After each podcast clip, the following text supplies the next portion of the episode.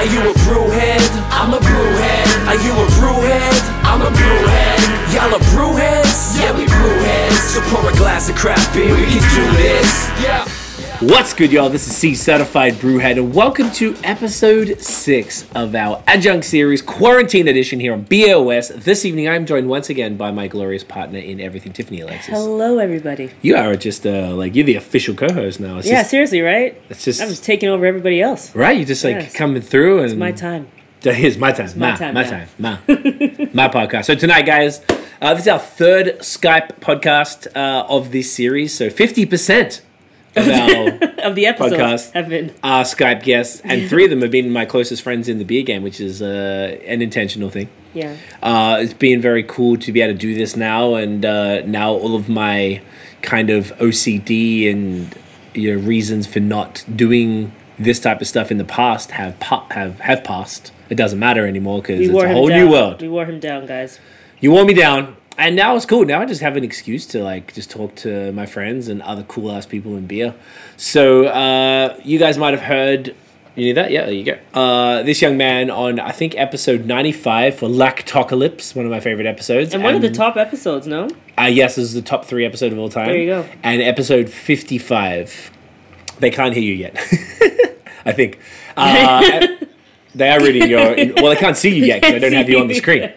Noah is also talking to me, so people might think I'm crazy. If I guess we'll find out in post like you're talking to if this works. uh, I'm just going to bring him in. This is Noah Forrest from Beerism, brother. Welcome. How's we it go. going? Good man. How are you? I'm doing all right. Doing what, all right. What a pleasure. What a look at you, mate. Look at you. Yeah. Yeah, just white blokes with beards and glasses. I love it. Well, that's why I'm here to balance That's why what out Tiff's here because otherwise it's like it's Well, There's just too much. too much too craft much beer, white you know. here. Um, thanks for hanging out, bro. You haven't done this for A little bit shit. of time. Yeah, it was last. Um, the last one was July. Was it last year or was it the year before? I think, think it was the the year year before. before. Fucking hell. At your place in um, Île Perrot by Yeah, the those- pool. all the Right. pool times and stuff like that. Yeah. and uh, that was a good time. So this is like any excuse to, to hang out. We're going to be talking all sorts of nonsense tonight. They are not ready for this. No lactose tonight, or maybe who knows? Mm, I, I don't have any. Do you? Oh, there's always there's, there's yeah. I mean, I mean, do I have any? I guess so, but that's not the plan. What are you drinking right now? You can have the big one. Thank you. Um, well, I grabbed in uh, Bière de Table from La Femme. Oh, I, I still have that one left. How's that looking? Good. It's nice. It's a four percent. You know, easy drinking, Belgian yeast forward, Is it like delicious um? beer. Do you remember when we hung out at? I want to. It was vice versa before episode fifty-five. This is going back, and we went to. Uh, you said you have to have the Bière de Table from Dunham. Is it similar? Dunham, yeah. Is it similar to that? Because that was one of my first ones of that style. Um, I think that one's a bit unique. Um, Okay. Yeah, they, they they have such a particular yeast strain at Dunham, and they use a lot of like these use Brett. No, it's don't be very wild. It's not good. Okay.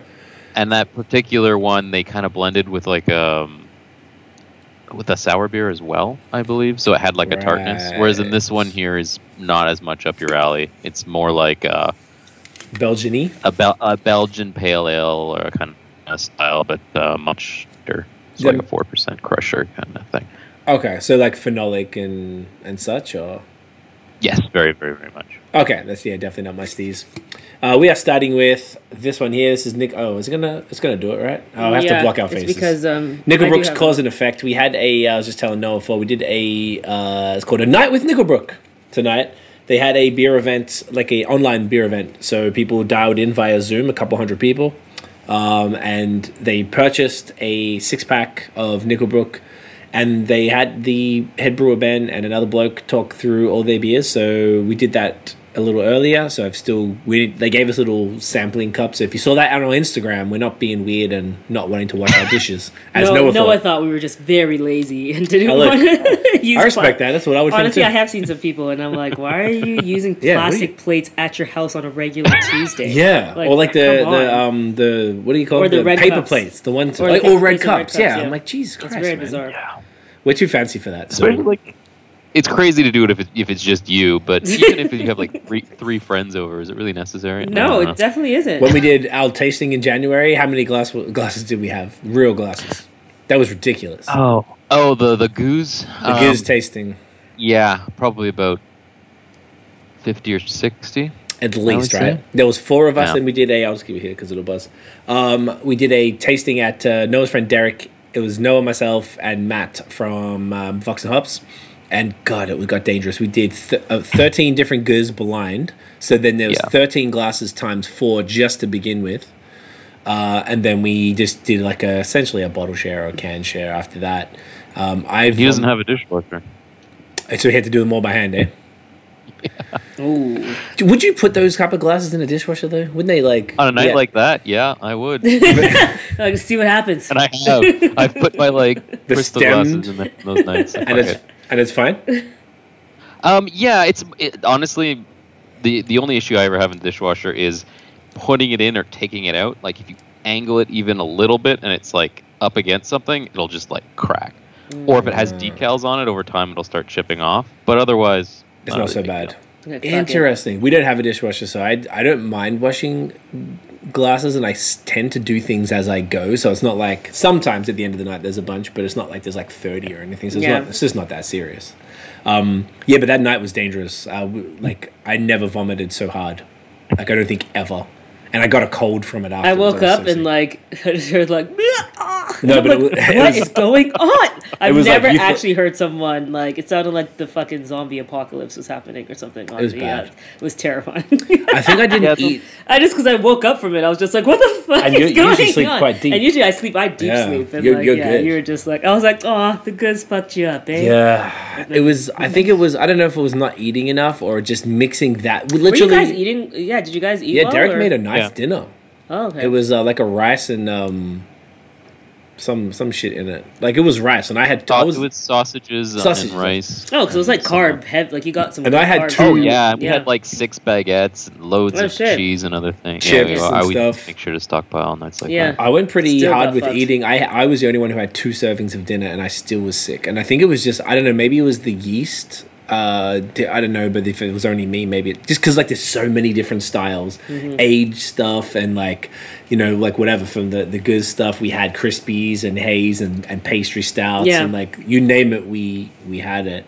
So I, don't- I don't know what That's my my experience, those nights can always get a little hard on the system because Mm. you're you're doing these like taste. You, you- you feel the need to kind of like finish everything um, when you have like 13 different glasses in front of you, and so you tend to like drink them pretty quick too. Mhm.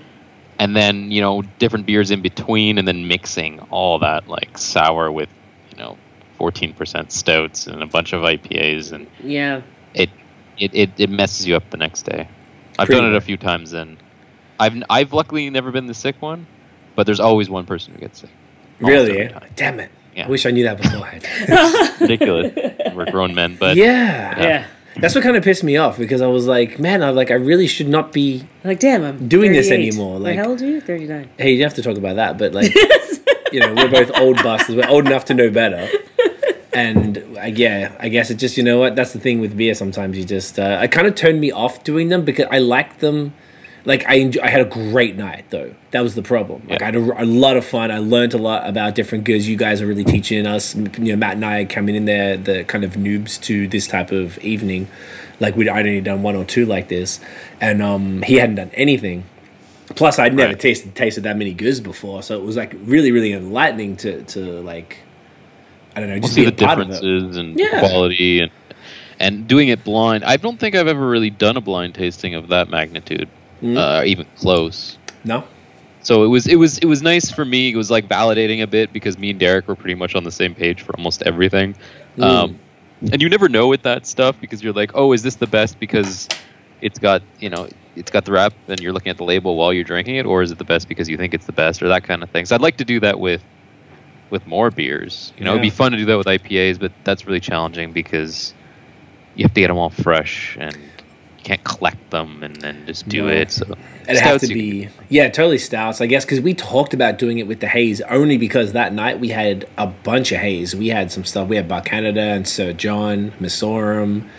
Um, I Yeah. think we had some other stuff too. Like fuck, man. Like, oh, we had some brewski. I think other bloke came Yeah. through with. So we could have done it, but it was like, do we want to like do all these dishes and then like it's actually quite a task to make sure that four people don't know what they're drinking. Like the way it's laborious, man, and even Yeah. even the tasting is, and that was for me. That was the one that was on the lower alcohol scale. All the ones I've done previously were really high ABV beers. You did the Pêché, right? ABV. So yeah, I did Pêché. I've, I've always done Dieu du Ciel ones. So I've done Pêché, I've done uh, Solstice d'hiver, and Equinox de Printemps. So one's like a Scotch ale, one's a barley wine, and one's a Pêché, the Imperial Stout. right. And like, it's fun, but it's also kind of tiring. And like It is I- when you're halfway through it, you're just like, I don't even want to drink this. and there's always one or two people and, and it's, that like refuse to just dump it or just not finish their glasses, and those are the guys that usually end up getting sick. Interesting. Had, the first few times I did it, like my friend TJ, because he's like a kid in a candy store and a lot. I mean, we all are, but him in particular, he was just so excited by it all. He's like, you can't not finish these glasses. So like him and another guy were finishing them all, and then I was scrubbing vomit the next morning Uh, in my basement. uh, so you don't want to be scrubbing other vomit. Yeah. And also, they have to have the wherewithal. Like, I went to the toilet. Like, you're like, uh oh. You're great with your throw ups. I'm really good. Like, Yeah. I don't just like burst. You're a I'm, professional. I feel I like you're, you're, it doesn't happen often. no. But the two times it has been.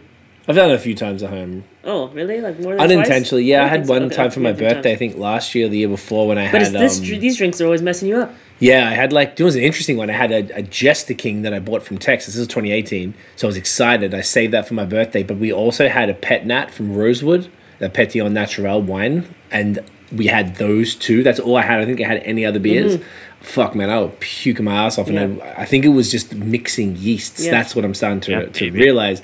I was the only dude at that tasting though who did not drink all of the gueuze. I just refused to. A lot of them I didn't like. Some of them were bad. I think some of the, Oh, the some cool of them were shit. terrible. Yeah. Um, yeah, I don't think any of us finished every one of our glasses. No. but And it's just like a style. Like I didn't realize how much I didn't really care for it. It's not like I don't like it. I'm just like if it was like lambics where it was fruited or something, I certainly would have been more interested. But just that oude gueuze, like there's just not a lot to them. Like I understand. Well, that's not true. There's not a lot to them. Yeah. But you know what I'm saying? Like they're they're very straightforward beers, and to have like 13 different ones with very mild differences, like. I don't know. It's just not riveting. So I was like, yeah, fuck it. And I still was the one that was sick. So you know what? You never know. Uh, I'm about to bust out this next one because I already finished that. This is the Lost in Orbit. Is it going to work? I guess Tiff has to hit the screen because it doesn't work otherwise. Here we are. Lost in Orbit Session IPA from Nickelbrook. Um, I had this a while. Have you had any of their stuff? Like their like um. Oh, here you go. I think back in the day, but not in years. No, The only They're stuff very I buy off different from them yeah. are usually uh, the the uh, the stouts and the big stuff. the one we're going to be busting out soon. I'm excited you chose that one because it just uh, happened to be that we did this today, and I was like, "Oh fuck, we're drinking all six of these beers today." I'm like, "No, do you have any Nickelbrook at all?" And you happen to have some of their stouts, and I still had some stouts from a previous package. So this, Yeah, I even have one of these guys from 2016. which is oh, you got that? one. Do you know? Oh, this was the year that it got really, really good, and it was Yeah. also the year that they started getting crazy high ABV. Like this is 14.5. Jeez. Um, I think it was right before they, they started cracking down on Ontario with the whole 11-9 thing, like they did in Quebec, because there was a Ah. good year there where people were just doing it anyway, even though I think technically they weren't allowed. They didn't care. Interesting. Um, do you know what's good? If you got 2016, I have 2014 and 2017. 14, Yeah, I kept it. I've actually drank it with my brother. I remember we were so home. like six years. Yeah, we were homebrewing at Scott's house, and I bought it in that trip when in Toronto that time, and Brad uh, had it, so we drank it there. Uh, that was the only time I think I've ever had it. But I just I was like, well, I guess I can age. This was when I had probably like you know ten beers in my cellar, and I just kept it. And then they sent a while ago. They sent the 2017 version, so I was just going to do those two. But if you got that, maybe that's something we can Right. look at. I know we've got a few ideas whenever we're allowed Could call to. out for the 2015 one and then. Uh, Yeah, I'm sure we'd be able to get I'm sure it. you Yeah. can get it. Actually, yeah, it'd be 14, 15, 16, 17. That's pretty good. Yeah. That's going to be a lot of beer to drink. And I reckon the 15, if they did it, would also be you had the 750. The 2017 is a little guy, is a 375. Yeah, 17, uh, 17, 18, 19. Yeah, they went to 500 mils, which is good, Yeah, it's a smart but they move. still charge no price. Did they? They charge the same yeah, price? I- almost. Wow. I think it, like well, the 750s I think were 14.99, and now I think the uh, the 500s are like twelve ninety nine or thirteen ninety nine or something like that. I guess that's not so bad because it's sorry. I thought it was it's not three bad. seven five. It's five hundred, so that's a bit. Is it like Yeah. you know two thirds of the the way there? That's not bad. Okay. Yeah, no, it's still good. a good price compared to other places and stuff. Did you get your stuff in Quebec or did they send them to you? Uh, I had bought one at the SAC, but they sent me a couple too. That's what I thought because I remember you got some. Uh, Yeah. know, a little before I did, and like you, got- but you got. I got them. Tebow. Yes, you got them through different. Oh, it was like a gift or like a. a well, I pack? think he want like he's repping for Quebec, so he want he asked them to send to me, kind of thing. Oh, okay, and just get some love. Okay, that's good of him. I saw that he's opening like this weekend or something. Third Moon. Oh, really? Opening. Yeah. I don't know how they're Oh, gonna not do it. Bebo, sorry, Pivo. Um, Oh, Importation Pivo. Yeah, yeah, yeah. yeah, my sorry, sorry. That's what I thought. Sorry. Um, I remember you were saying that, and you got the cuvee and that black, the the gold, something in gold. It's called. I have Yeah. that over there. I forgot what it's called. I have it too. I haven't tried it yet. Neither have I. I'm curious. The cuvee, I remember having that years ago. It was really good. I remember what I'm not big into like at one. I feel like when there was a time like four years ago, maybe four or five years ago, when um, like sour and wild, really high B- ABV beers were super popular. Like Bellwoods was doing them, uh, like, um, and then there were a lot of Quebec breweries doing them too.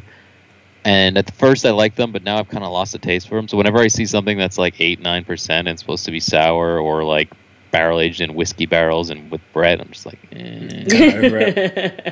You want something sometimes it really works, but sometimes I'm just like sour and strong. I don't know. Yeah, it's Kind of different, done with it. different vibe. Is that what the cuvee was? I've actually kind of I thought so. It's I think it's like a wild sour, like ten percent bourbon barrel aged thing. Hmm. It's been I heard it's actually not spectacular to be No, honest. No, the f- one that I first had was really good, but it was quite I some time this ago. year's wasn't great, but Wasn't that great? previously. Okay, interesting. Shouts to Steve out there in Brizzy, killing the game. Oh, you gonna move it down there? Nice. Oh yeah, of course, because it's right in your Thanks. face. you can't see Noah, but we get the comments that are coming up, and uh, Oh. you can pop them on the screen. I wish there was a way to share this with. Um, The Skype chat. the only person, way yeah. would be. Are you filling her up? Yes, yes. And even so, when you watch it, you're behind when you watch it on YouTube versus being. Oh yeah, because it is. So it wouldn't even make a fucking difference. Yeah. All right. So we have a bunch of stuff to go on about today. Um, so let's get right into it. So one thing that you said we have okay, so we've talked about this before, but basically if people don't know, we Noah, myself, Chris and Max from Hops and Bros and Nathan from Nathan Does Beer have a group chat and we talk shit all day about beer and stuff in there. One question, I don't remember how it came up, but I think it was you who said it, correct me if I'm wrong, was has Quebec finally eclipsed Ontario in I guess multiple tiers of their uh, offerings of craft beer? Is that what what is that an accurate description? I think the- I actually stole it from a friend of mine, but basically, I think I said that um, Quebec finally is above Ontario with regard to New England IPAs specifically. Or Okay. maybe IPAs in general, I guess. Yeah. a specific, and I think okay, so we're taking it further and just being like overall has has Quebec, or do we want to stick to the IPA thing? Well, I, th- I mean, I don't know. I live here, so I'm biased, but I, I guess I've always felt like we had a leg up in a lot of things, especially like anything wild, barrel aged um, stuff. And That's true though. we've always had amazing stouts, and you know, we we have Dieu du Ciel and, and Dunham, and like just these really amazing breweries. So I've, I've never thought of us less than anything, but I feel like there was a time when Ontario was like doing Vermont style IPAs and then going into the New England thing Okay. and we weren't as much, or the ones we were doing were kind of meh. And now, uh, in the last, I think you said it, last eighteen months or so, it's been kind of we're just bombarded by uh, fantastic, or at least very adequate um, New England IPAs, where we can go and get them pretty much anytime we want. It's not like an event so much, unless you want to go to like Missouri and, and stuff like that. Right. I Whereas would in Ontario, or even, even if you look at like Ottawa, yeah. sorry to cut you off. No, no, um, no, no. I feel like when when um, what is it? Aromatherapy came out. Yeah, like that was kind of a big deal. Like we didn't have anything quite as good as that here, or at least not like that. Um, That was the and- style, I think. I'm not yeah, and and they're doing a bunch of uh, of um, other New England styles that are quite good, but I feel like they haven't gone as you know gone quite as quickly as as we have in the last year or so, like you said. Yeah. Mm-hmm. Uh, yeah, it's something we we are. I think we talk about. Well, it was actually in the last episode with Chris. What I was saying is that I actually feel like Quebec is a better beer destination. yes. So if you think about travel, like in Quebec, you can get this full trajectory of like different style or like full just a different set of beers, where like you're not gonna get as many when you visit Ontario because Quebec has this like history behind them of perfecting so many traditional styles and then now attacking the new styles and killing the new styles now. So that just means you're likely you're not going to get a GDCL or a Dunham. There's no equivalent in Ontario at all. So if Yeah. you sorry, Not forgive me if you want to say somebody is no, it's, to this is subjective conversation, of course, but It's like, subjective, but it's like Dunham, these these guys have been tackling this style of beer for so long. I feel like Quebec has a history in having done traditional styles so well, and then now it took them a while, but they got to the point where now they started creating this incredible hazy new beers and all this type of stuff. So I feel like mm. in terms of a destination, if you were a beer drinker and wanted to come to Canada, Yeah. and you had one place to go, you'd be better served going to Quebec to get great styles in all categories. Because I don't know who you would really say makes beers like Dunham does in Ontario.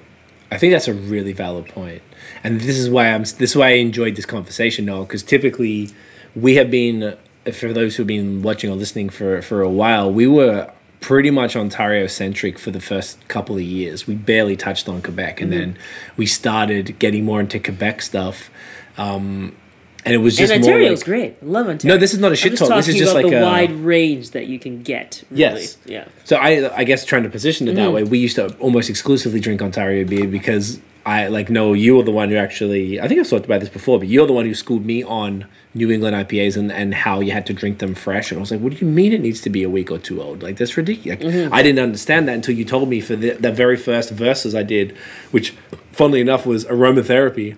Um, you told me to get Le Trois Mousquetaires IPA, which I bought warm on a shelf from a shitty dep that I never go to anymore. and I did something else uh, that also That wasn't fucking a. New England IPA. I forgot what it was. Um, so like Ontario, yeah, Oh, is and- that your verses? yeah, whatever the I first one remember was. because then Noah shat on you, Yeah, no, well, like and that's when you learned. Oh no, you're just like No, you told oh, me what? to you do it can't have what you learned about the And then IPAs I and all told- this stuff like that. Yeah, but I was like, dude, but I was giving you shit because I was like, this is not a New England IPA. This um, uh, it wasn't really hazy, it wasn't bright and tropical. But you're like, yeah, but look at the date, it was old, and I told you I bought it off a shelf. And you're like, yeah, see, so they just killed the beer, Yeah. um, which I didn't know at the time.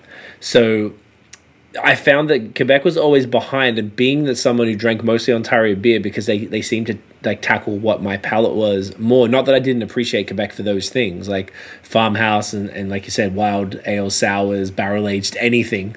Um, here, Quebec just dominated, and I know Ontario people, uh, beer drinkers, love coming to Quebec for that stuff because it was Yeah. the they those were the ones. If you got a special thing in the LCBO, it was a Dunham or or a Dieu du Ciel or something like that. And whenever people came here, they would come back when Quebec was only really doing bottles because Quebec is behind in a lot of things, um, but they certainly were not behind in those styles. So Was it this one where you did Juicin, Trois Mousquetaires, and Beyond, Juicin, that was the Beyond one. the Pale? yeah, yeah, I didn't think I even had it for that. Yeah. Yeah. and then when was that? Twenty seventeen. 2017. April 2017? Yeah. Jesus. Oh, but we filmed it before. And that's I when you became obsessed with milk I- IPAs being milk. Milky, yeah. Yes, no, Which but I- you said like, oh, you need to have it from the the thing to the fridge. Oh, Shouldn't- milk in that yeah, way, That fresh. Kind of, like, Yeah, it yeah, yeah. became a thing where you need to have it fresh. Or Yeah, it's someone said it like that. I didn't, I didn't. Was it Noah? You said Noah Noah? told you that it had to be milk, and then all of a sudden you became obsessed. And you, anytime you walk somewhere, you're like, look at that on the shelf. I became a Warm-ass judgmental IPA, piece you of became- shit. so that's all your fault, sir.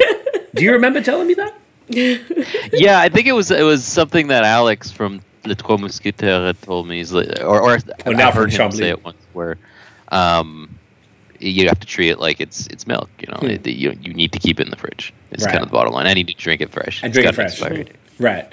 So basically, yes, Ontario nailed all the like Juicin from Sawdust City came out. I think the end of 2016. That was the first New England I ever had. I didn't really understand it. We went to Vermont in February 2017, and I remember we did a podcast with um, Farmhouse Tap and Grill. Justin, shouts to Justin, he's the man. He gave us Hill Farmstead Double Galaxy. That was one of like probably the second New England IPA I ever had, which is pretty insane. I just didn't like. It was a lot to take in after all these years of an a, an IBU race to get to the hot, like the most bitter beer possible, all of a sudden he gave us this soft, creamy, delicate, well made. New England, I was like, what the fuck? Like, mm. of like Juicin was great, but you know they didn't have the the longevity, of course, that Hill does. So drinking all of that stuff, and I was always frustrated. I always sort of bitched about, and I was complaining on this podcast for years, like fucking Montreal, someone open up and do something, because every time we want to go out You're here, on record for sure. yeah, many times, and no one was doing it. It was just, it was driving me crazy. People would come out of town and they want to go out for, be like, fuck, what am I gonna take? And like, I don't even want to drink. Like, not that I don't want it, but if I'm gonna go out, I've got all the fire at home. I don't really care to go Yeah. out so much. And then now, like we were talking about over the last 18 months with Messorem, with Brewski, with Bar Canada being available a lot down here, with Boreal regularly dropping um, Nordest and other haze. Um, Well, Le Castor has four regular New Englands now. right. And that was something they never did. Yeah. Um, you've got. But I mean, they, I don't think they were ever Hmm. against it. I mean, they were the ones who basically put out Quebec's first and best uh, West Coast IPA. For that's you know to this day one of the better ones here. yeah. Um, so I think for them it was uh, they need to perfect it before they can release it, kind of thing. Like they wanted to do it Yeah. slow and proper equipment, I guess, and everything. So eventually they were able to. They can start canning. I guess was probably a big factor for them too. That's true because everything was That was in the other bottles. thing. Yeah, everything was in bottles. No one wasn't yeah. doing an IPA yeah. in a bottle. It's just weird. Yeah, Um, and I guess that's the thing too. I've just felt like, and when you were in Ontario, everything we were getting were cans. Like you were always like, Yeah, here was very getting slow stuff to pick up in cans. cans and go to the park and do all this stuff. And like here, I was like, geez, like everything's in a bottle. It's so Yeah. like, cumbersome or like just uh, It's exactly what it is. Yeah. It's just fragile and stuff. yeah, Um, But now, yeah, it's it's just like a, a pleasure because I feel like Quebec is finally caught up. But not only have they they've not only caught up, but they've dominated. And being someone who um, is a you know like I'm big on that type of stuff. I, and I, I was very vocal about my criticism of what's happening in Quebec because the traditional stuff is cool and all, but like we have to move forward in the beer world to be able to keep up, whilst retaining the historical styles and the great shit we're doing here. We also have to you know move forward, and then with these guys, and we're seeing the Lions all the time. Wood, Bro- I mean, I know Wood Brothers are based are technically Ontario, but it's really Quebec. Like Quebec, Yeah, it's like- no one's driving five and a half hours from Toronto to go there. They're driving an hour from Montreal to go there. No, exactly. I, I would imagine most of their business is coming out of. Yeah, I asked them about it. It's Real. mostly, yeah, it's the vast majority is Quebec. So, like, they sell out in, in 20, 30 minutes. Messorem is selling out in 30 minutes with this online system. Bar Canada, I'm told, is an hour or two at most. Um, you know, Brewski, uh, like, getting cleaned out of their stuff. Um, I don't know, man. It's a special time. I think I would probably be bold enough to say that I think Quebec has eclipsed Ontario overall because I feel like even people like Bellwoods who are exceptional, they've always been my favorite out there. I feel like they're not quite the same level they've been at. We've talked about this. I know you've Yeah, an it's hard to tell if, if others have just caught up or if they're slipping in some capacity. But I think Bellwoods is always going to have my respect simply for the fact that they do so many things quite well, mm-hmm. right? Like you have these new guys who are popping up doing exclusively New England IPAs. And then these smoothie beers or whatever that is, and uh, and like these ultra kind of modern things. Um, whereas in Bellwoods, like has always they've always had this amazing barrel program. They do the sour beers exceptionally well. They do wild beers well, Yeah. and and Crispies. big barrel aged stouts like like Yeah. Hellwoods is. I've been drinking this for like six years, and this beer has always been Insane, right? you know? Yeah. I don't know why I'm going on a big uh, Bellwoods. kick No, no, I but fuck it's true. but no, um, but I, I guess it's they've always been impressive with with Yeah. that regard. But um, I think what we're seeing more now is is places like um, Messorem and maybe to a lesser degree Bar Canada who are really specializing in in that one thing. Yeah. it's like brewing three things. It's either fruited, sour, smoothie, something, New England IPAs, or big giant dessert stouts. Yeah. And like that's it, you know. They did a, And there's couple nothing wrong with that, but but that's it- it. Yeah. it's interesting. It's a, it's definitely like a niche. They've niched down on some stuff that they want to make. Um, and yeah, you're right. things that make people really excited. Is Yeah. kind of what they're going Yeah. with, right? Yeah, yeah. Like Bellwood's changed the game. You're right. They're still like I guess my favorite. I feel like they've definitely some of their IPAs, their one offs haven't really hit the mark. They've been sort of off. Their classic stuff, Yeah. like their Bellweiser Pilsner, is one of my favorite Pilsners ever. I fucking love I've that. never had it. Oh, it's. I think you would love it, man. Like I did an order I have to, to try and get their. Uh, I got their all together IPA. It was supposed to arrive tonight, and it just didn't arrive. I'm pissed. So I had to order that. I have to send it to a friend in Toronto, who then ships it over to me because now nobody's doing that that 401 drive anymore. Um, I've been trying to keep on up on what they do, but all of their one offs haven't really hit the mark for the for the most part. Jelly King is always fire. Every fruited variant is always fire. Yeah, Jelly Um, King is. It's just killer. Yeah. Um, all their standard IPAs like Ghost Orchid they just released again. Um, that's always great. Jutsu is phenomenal. Yeah. Uh, you know, Cat Lady. I think it could be hit or miss. Roman Candle, things like that. But they keep um, changing the recipes so much that it's hard to tell what's what anymore. Anyway. Yeah, and they all kind of blend in, but they were the OGs of all this type of stuff. Yeah. Um, so a couple comments. So Daniel, my friend uh, in, in Vancouver, he has a, a. We talk all the time, and he has some great beers. What he does out there, he says word. He understands. Where I come from. He used to live in he Montreal. understands. Um, and Bassam, this is he said sorry, sorry guys. He's Well, it's not your who- fault. You paid for overnight shipping. Yeah, you did everything you had to. overnight the beers. Bassam's my Toronto connect who I bother him to be plug. like, hey man, can I send you stuff and you forward it on? He's a, a, a soldier and he helps me out and I appreciate Top it. bloke. Um, I think what Noah said too, in terms of the back to Bellwoods, it's not that they um, came down at all or anything. You know, I don't think they became less interesting at all. It's just that everyone caught up. They were just such leaders. That's Probably, probably- like I think that's they were like is. two to three years ahead of everybody else in Ontario for a while, like just blowing past everyone. And then we started seeing real contenders come, and everybody just started catching up. And that's all it is. That's all it is. And you think about like Blood Brothers, it's just incredible. Like they're Blood Yeah, I Brothers haven't had. um, Oh, dude, Just, you like, would love them. phenomenal. Honestly, I would say Blood Brothers. this, but I haven't tried it yet. Which one is that? Oh, where cat? I haven't had that. What is that? It's like a eight point seven percent bourbon barrel aged brown ale. So I'm guessing it's like an Oud Bruin Hmm. kind of thing. So the brewer there Okay. actually is from so Nickelbrook Evening all the way around. Yeah, it is. Yeah, he's from He, Nickelbrook. the brewer is actually from Nickelbrook, the head brewer there, and he's just like incredible. Oh, really? Patrick. yeah. Yeah. Patrick is his name. I'll grab another. Yeah, too. grab the next two. Thank you, babe. Um, You think? yes. Um, I, I this is something I've been thinking about a little bit. Like Talk to me. Talk to me. breweries like Messorem. Um, I, I guess what my only fear is that people are almost just too excited, uh, too excited about this one thing now. Yeah. You know what I mean? Like, I, I, I love the ideas. I love. I, I, I even dig the smoothie thing. I was more just kidding. Like, it was fun. I, I had one. I've had two now, and they were tasty or whatever. And yeah, they don't really taste like beer, but they're surprisingly good. Yeah. Um, but I think the problem is, is if everyone solely gets excited about that, what happens to those who choose to take a different route? And you know what I mean? And like, i- is the New England thing going to shape what all brewers are doing now? Because like, if if all Messorem has to do is brew beer and then post it online and they can sell it in a second, you have another brewery like I don't know, for example, uh, those that shipment we both just got. I forget their names. Um, Livingston. Yeah. So they're doing like a pilsner and like um, uh, a, I don't know if it was a tailable beer and like some very basic clean styles. Um, like what happens to them? You know what I mean? Like, are people going to only be choosing to do these trendy things to make more money? You know what I mean? I don't know. Yeah. I don't know if It's- it's making sense or what your thoughts are on that. No, no, it's, it's it's absolutely a valid question. Sorry, next beer we're drinking is this one, the new one called Hang Tight. It's an oat pale ale. Uh, this was their fastest selling beer they'd ever had. Daniel, what are you drinking? Bassam, what are you drinking? Guys, tell us. Bassel would be coffee. Daniel is probably Bassam, drinking did some you fire. like the structure coffee?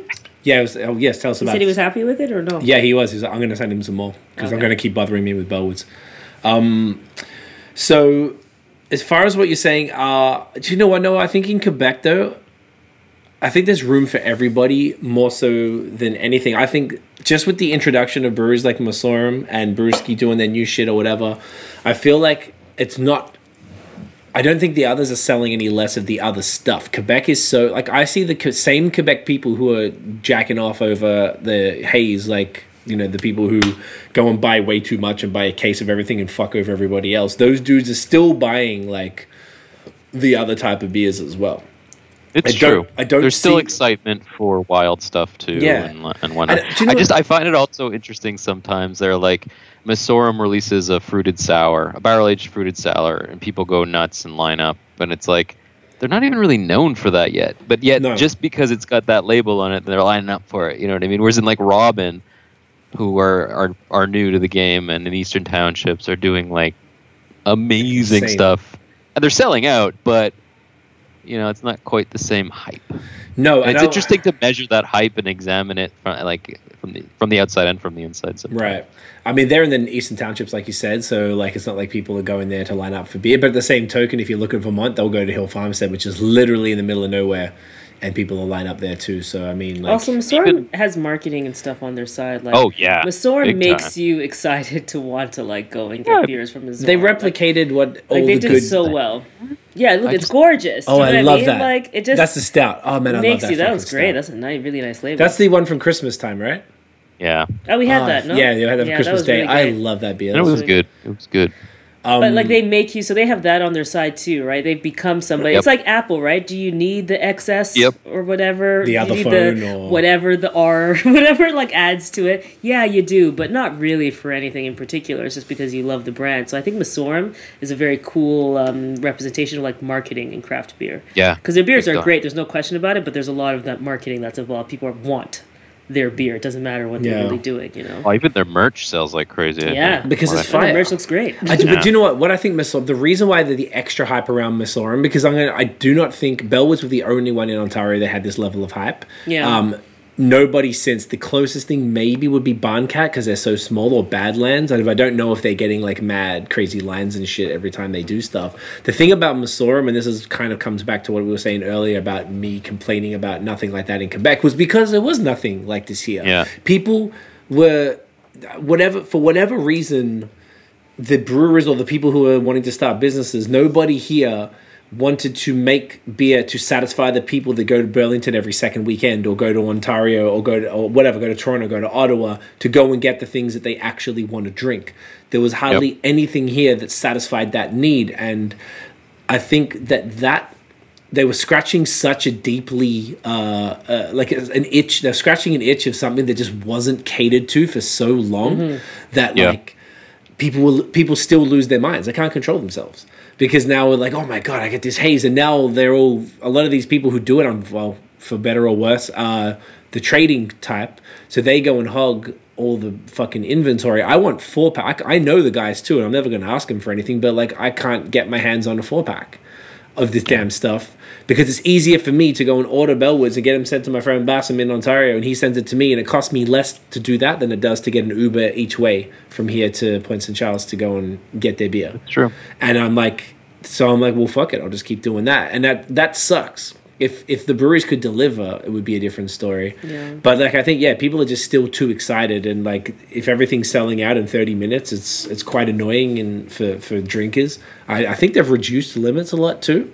Um, well, it also just snowballs. I think hype in general, and like obviously, the like you said, the marketing's unbelievable, and that that creates the hype, and then the quality creates the hype, and the fact that it's it's it's hazy stuff, which there was a lack of until recently, creates more hype, Yeah. and then that just like I feel like others start jumping onto that hype too. Like I have a friend who's only dabbles in craft beer, but he's driven out there and waited in lines to get them. It's almost as if the idea, the chase, is part of uh, Oh, yeah. part of the attraction, right? Yeah. Like you said, you, for you, you've been in this so long that you're just thinking pragmatically, right?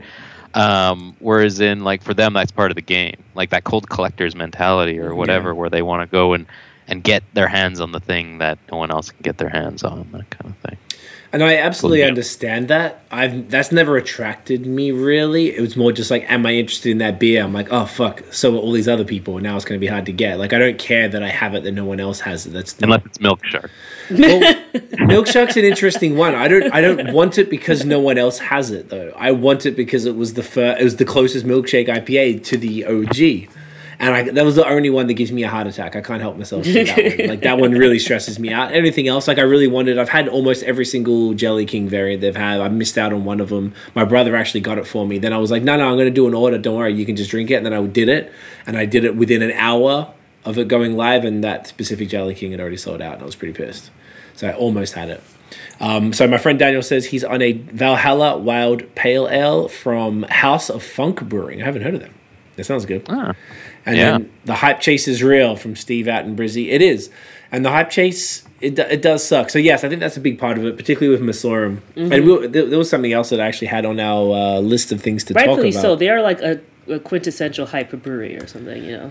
Yeah. They make you excited, and they actually brought this like New York style element to Montreal. They legit just served a need that was so obviously there. like it was just like And it's their been business ignored model for is so years. obvious. It's like yeah, Yeah. Why didn't anyone right. do that? But you look Yeah. at all the Quebec. You go to any brewery anywhere, and I see a Quebec license plate every time. Go to Hill for anywhere in Vermont, you're going to see a Quebec Oh, yeah. license plate at every single Oh my place gosh, we've ever yeah. been. Every time you go to Foam, Fiddlehead, fucking um, Hill, whatever, it's always there's always someone there. Yeah. Yep. Uh, if you, I bet I haven't been to Massachusetts yet. That's on our list whenever the world opens up. But um, I'm sure it's the same. I'm sure Uh, if you know, you you go go to to New Trinity York. or something like that, uh, You know that people are out there Yeah. doing that type of stuff. Yeah. So there's a need for it that just wasn't served. So I think it's it was so underserved for so long because the hype has been. What when was like Treehouse Trillium? Probably 2015, 2016.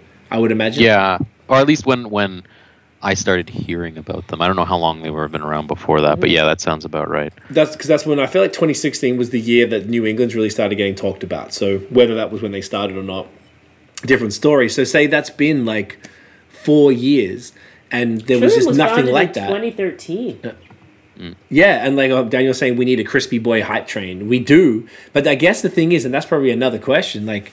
Why is it that hyped beers happen to only be essentially New England IPAs? It's a very like you're never going to see people lining up for an amber ale. Like, why is it like which is kind of funny in and of itself because it's like because you're laughing at the idea of it aren't you? Like you're seeing all these guys in New just sad. I shouldn't be laughing, but it's just like yeah, a bunch of like what the fuck? 57 year old dudes in New Balances and socks that are pulled up way too high in their terry cloth sweaters lining up for a fucking amber like you don't I, I don't know why it just applies to haze or or pastry stouts essentially those two anything put in a bag. But also because those are the new fun things, right? They're like Yeah. the In new shiny yeah. objects. Like the, the amber ale is not a new thing. yeah that's true So it's like the whole point was that these things came where they were like, there's this IPA and it's cloudy and it tastes like juice. And everybody's like, what? Gotta have it. And then they're like, this one is a smoothie. And you're like, what? Like, how's it beer a smoothie? I gotta have, I feel like that that's the one, you know? Yeah. So whatever Like the new thing interesting is. new That's why pastry stouts are interesting as fuck. I love pastry stouts. They're so interesting Yeah. to me.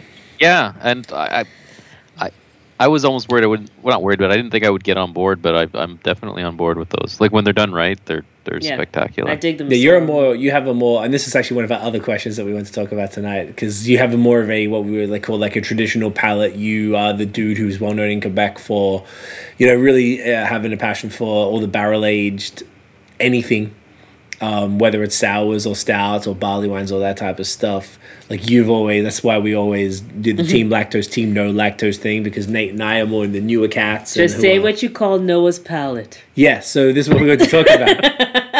I don't think I don't know if I've really talked about this before. So we talk. I call Noah's palate a yawn palate. So you know how they have uh, haze boys. Noah is a yawn boy. Noah likes styles that put you to sleep, I only drink amber ales. and some Scotch ales on the weekend if you're wilding out. yes.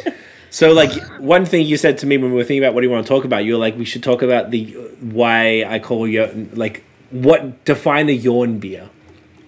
Uh, well, that, that, What do you think gonna it have to is? define it from your perspective, but What do you think? uh, it what is? I'll say on that before we get into it is that I, you often say I have a traditional palate, but I, I think I have um, a- my in my defense. I guess what I would say is I have a, a rounded palate. I Hmm, can appreciate more or less everything, right. and I think we do agree on certain things. Like if I get, you know, if, if a new brewery's opening and they have a Belgian wit and a uh, Russ, which isn't a thing, but apparently it's a thing, and a blonde ale, like I'm not gonna be excited um, to try them probably, Probably or definitely. but. What? Sorry, you're cutting out there. So are you. Damn, You? Sky. Yeah, I got you, man. Yeah, you said probably or definitely. I said probably or definitely not excited. um, but at the same time, if I tried, I guess where I get frustrated sometimes, and it's not with you, it's with a lot of my beer friends, is that people don't even want to give the beer a chance based on the style. Whereas in, for me, it's more about the quality. Because I, I, can get, I can still get wowed, or I don't know if wowed's the right word, but I, I can still really enjoy and uh, get a little bit excited over styles that, generally speaking, kind of bore me. And like one good example I find is Four Origins, and that could just simply be because I've had the luxury of being able to try almost everything that that the Mike's put out and uh, I like almost everything that they they made. I really just enjoy. Like I'm sitting there, like this is great. It's clean. It's it's just tasty. It's rounded. It's it's even if it's malty and and whatever and bitter. It, I don't care if it's not what is necessarily supposed to be important now. You know what I mean? I think that we get caught up in the moment, and if we just like follow that train and don't like keep enjoying the things we used to enjoy, then I feel like they're just gonna like kind of fall by the wayside. Mm-hmm. I don't know. Do you know what? That's a, and I mean this in the most positive, like non-judgmental way. It feels like a Quebec attitude in the sense of like that's the same attitude that I think a lot of Quebecois have for their language and for a lot of things and culturally in Quebec. As a full-on fucking outsider, that's what I've seen moving here. That there's a a, a very strong um, desire to keep the traditions alive by any means necessary type of thing and i very much understand that because it's something that is very important to the culture. So what you're sort of saying, maybe this is something I, I'm probably drawing a comparison to seemingly unrelated shit, but I'm just pulling this out of my ass. Um, that maybe because you're from here, you're an anglophone from Quebec, you might be just like, and you've you you've been in the more beer media stuff like longer than I think we started drinking beer craft beer at the same time, but you've been doing the media stuff and sort of taking it more serious longer than I have. So maybe you were looking at this from maybe more some memories and stuff that are associated. Like I don't want all these these breweries to die off or all these styles to die off just because they're not um, hyped or popular or whatever. Is that accurate or am I talking shit? I don't know. I mean, I, it's hard to, to, to have that kind of introspection. I mean, being an Anglophone in Quebec is also just a very unique thing, right? Because, like, growing up, there was always almost uh, an unspoken animosity between Quebec culture and Anglo Quebec culture and all that. So there's a lot of layers there. But um, I don't know. I mean, I try to think, I try and make comparisons to food, right? Like, if if I only wanted to eat what was, what, you know, what was ever the most interesting and new thing you know what would happen to all those other things that i used to like right yeah. and it's not and i guess legitimately i guess my point is it's not even that like i'm trying to keep liking them like i legitimately still do like i think i think it changes i think i get more excited by new england ipas than i do about um, west coast ipas and stuff like that um, but also, if I had like Pliny available all the time, I think I would be drinking it a lot. yeah, yeah, I man. think uh, what you're saying is completely fair, and that probably does make your palate more uh, varied.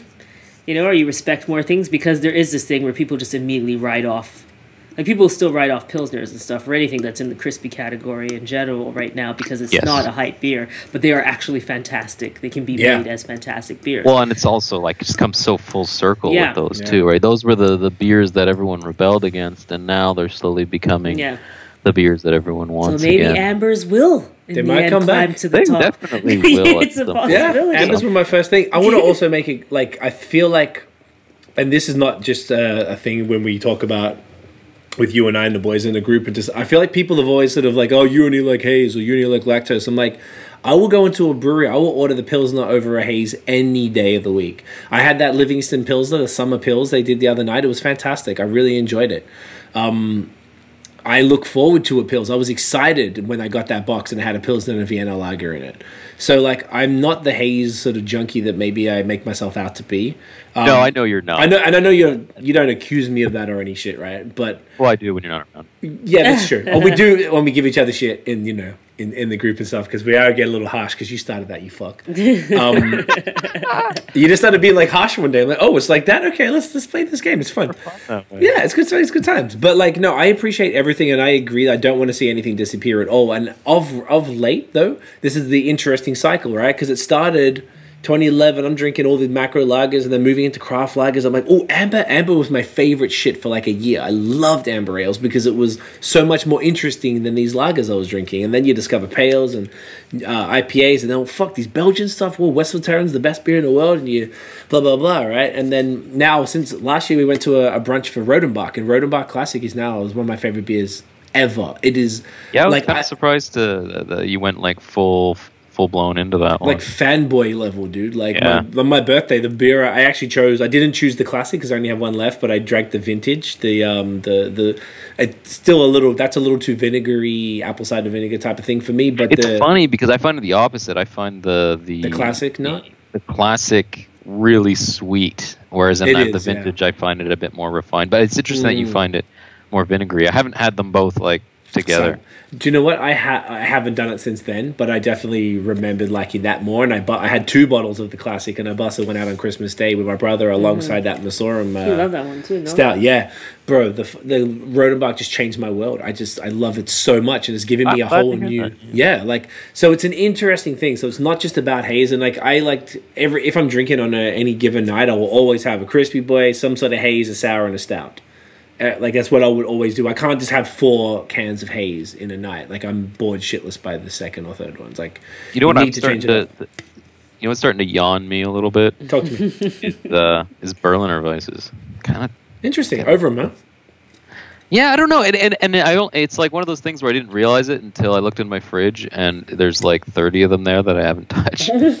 I don't know why. It's Are they fruited and ones? it's funny or- because because lambics are, are by far probably the thing I respect most in beer and would drink every day if I could, um, which are obviously sour. But there's just something about the kettle sours thing that like when they first started coming out, you had Solstice d'été, which is the raspberry Berliner from um, ZCL, and it was literally the only one in Quebec. And then, like within a couple of years, you started seeing like speckles of other ones come out, other fruited sours, and so it was like excited when it came out. We, we hoarded them. People used to go and buy cases and cases of Solstice d'été and like hoard it. Wow. Um, and now, I mean, you can get it all, practically all year round. Yeah. Um, but nowadays, yeah, I don't know. Maybe it's just like too acidic, or I don't. I just, I'm kind. of, They kind of bore me now. So maybe that's that's my yawn beer of the Young beer of the the times. year. No, I respect that. Um, my friend Daniel here was saying I think all German beer styles are all awesome. I think that's a good Yeah. point. The German, uh, you know, Helles lagers and stuff. I'm super. I love them. Any sort of like, whatever the actual you know Czech Pilsner or um, the German Hell, any of the German sort of stuff is. I'm enjoying that too. I think it's all coming back around. As far as like, that's a good point. Do you know what? I've been sent a couple Scotch ales recently. I haven't had one in a while, but in my mind they're just hot garbage. So I'm I'm curious to try them. But you know what the other problem is for people like you and I who are beer media, and you and I were talking the other day, which is another topic I want to talk about about PR packages during the um, during this time during COVID. Uh, I have so many other beers that I need to get to that are a little more pressing in the sense of if I don't drink the haze or whatever before it dies, like all the trailways and other stuff, I'm like they're gonna die, but then so the Scotch ale is not gonna get touched first. Right. Um, Exactly. And that's that's- there forever. and that's the problem with um that's the main pr- i also i think another thing that has uh, prioritized haze over other beer styles is that it does have such a short shelf life i don't know if any other beer style has such a short shelf life as i guess new england ipas it's arguably the shortest so Yeah. that in and of itself forces people to kind of pro- like drink those before anything else, and then it's gonna you look in the fridge, you're like, well, fuck, man, this has been here for three and a half weeks, but that Scotch ale that can sit there another another month, and there's no problem. And I find that Yeah. that keeps happening over and over, and you've got to like eventually just like, you know, kind of make the decision, like, all right, fuck, I'm drinking this tonight, type of thing. So it's always harder to get to some of these other styles for people like us who maybe have to document things and, and stuff like that. Did you try the mushroom infused That's the one. ale? No, that's but that's the exact beer I'm thinking of. Surprisingly good. Because the mushrooms, we're talking about a beer from Riverbend. It was a mushroom infused Scotch ale, and the mushrooms taste like maple, if I'm not mistaken. Yeah. Yeah, and and it it was it was interesting because it has a little bit of that synthetic maple taste, which it's is not at all. yeah, like but it's not too much of that gross synthetic maple taste because it's I guess it's becoming it's coming from a natural source just happens to be a mushroom, but Right. it definitely tastes like maple. Yeah, Scotch ales are kind of have always been on the lower end of things that I like. Like I've never really loved them, Yeah, same. but when done when, when done right, um, they, They can, can be really up. nice. Like Yeah. Zero- Zero CLs, they're um, what's that Scotch ale called again? anyway. It's Equinox de Printemps. That was the biggest. Oh, biggest. yeah. Um, that was the Hmm. biggest vertical uh, I ever did. Um, I think we we had versions of it. Was it this one or was it the barley one? No, I'm losing track of my brain. Pro- I, think it was Equinox de Printemps. What's the what's the ABV on the Equinox? Star? uh, nine five nine Oh wow, it's a big one. Yeah, it's a, it's a strong one. Um, but yeah, anyway, we did like uh, I think over ten different years of vintages, and that was a lot of fun to see how that evolved and changed over the decade or so. Interesting. Um, but yeah, back to uh, the yawn thing. Yeah. I think also, I think we, we, we, we probably share similar tastes in a lot of ways. Um, More than but me probably acknowledge. differ the most with Bel- uh, more Belgian centric stuff. Yeah. Um, otherwise, like all the shit that you really like, like I appreciate all those ba- the barrel. I love a barrel aged stout and like all the wild ales and all that funky shit and all the puckering sour that rips your tongue off. I love that shit. Um, it's just some of the other, yeah. I think it's more the when it comes to the serious Belgian. Like we had last episode with Chris, we had some Belgian quads from that was sent over from um, uh, yeah, Atlanta. those. and they had one aged in a in Barbados rum barrels and the other in bourbon barrels, and I just couldn't do it, man. They, I could tell Oh. they were good, but it was just that sticky raisin, and they were like twelve and a half percent. It was just like, nah, like why? Like what are you doing? I, I couldn't. Yeah, well, I couldn't think into it. barley wines and quads have, have, have a pretty similar profile. The only difference really being the yeast component. Right. Um, so the fact that you're not huge on barley wines makes sense that you would you would also not be huge on quads. And I think you just don't dig that phenolic thing that much, which is why you don't dig triples much, or even Belgian pale ales and doubles Or- and that. Kind yeah, Of thing. or just like whatever the the uh, the typical run of the mill saison. I, I, I can't stand. Yeah. but But I saison's lo- just a catch-all term that it's It is, hard it's a to terrible even, one. Yeah. So if you have a brewery that just says it's a saison, that's almost always I can't stand. But some of my favorite beers ever were uh, like you know Arthur from Hill is Yeah. insane. I could drink that all day long, and that is a farmhouse ale.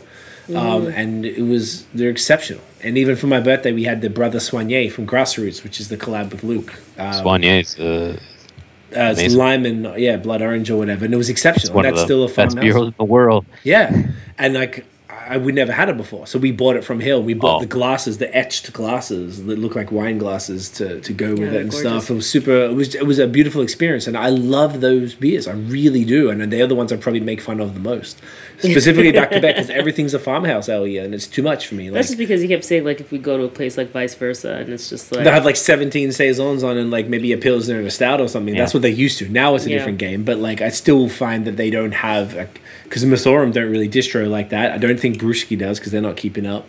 Um, even back when everything was open, so like you go, there's no real beer bar that's going to be able to still give you the overall picture. If people come to Montreal and they want me to take them out, I'd be like, all right, well, we're going to go to four places. Yes, that's true. Where in the end, you could take someone to like two place, two beer bars in Ontario. And you Yeah, basically and, like- covered all of Ontario. You Yeah. can go to the east side, take them on the east end, and get a bunch of beers from everywhere. Or you just go like to Bar you get, Hop. li- And or just bar hop. That's what I was thinking. Bar hop just from Bar one Hop. of them. Yeah. Actually, bar hop is pretty good in and that kind of covers everything. Yeah, Like you're good to go. But I feel like here it's still that's still one thing that is lacking a bit because even though we're praising all those breweries, Bar Canada doesn't do kegs. I don't think Sir John does.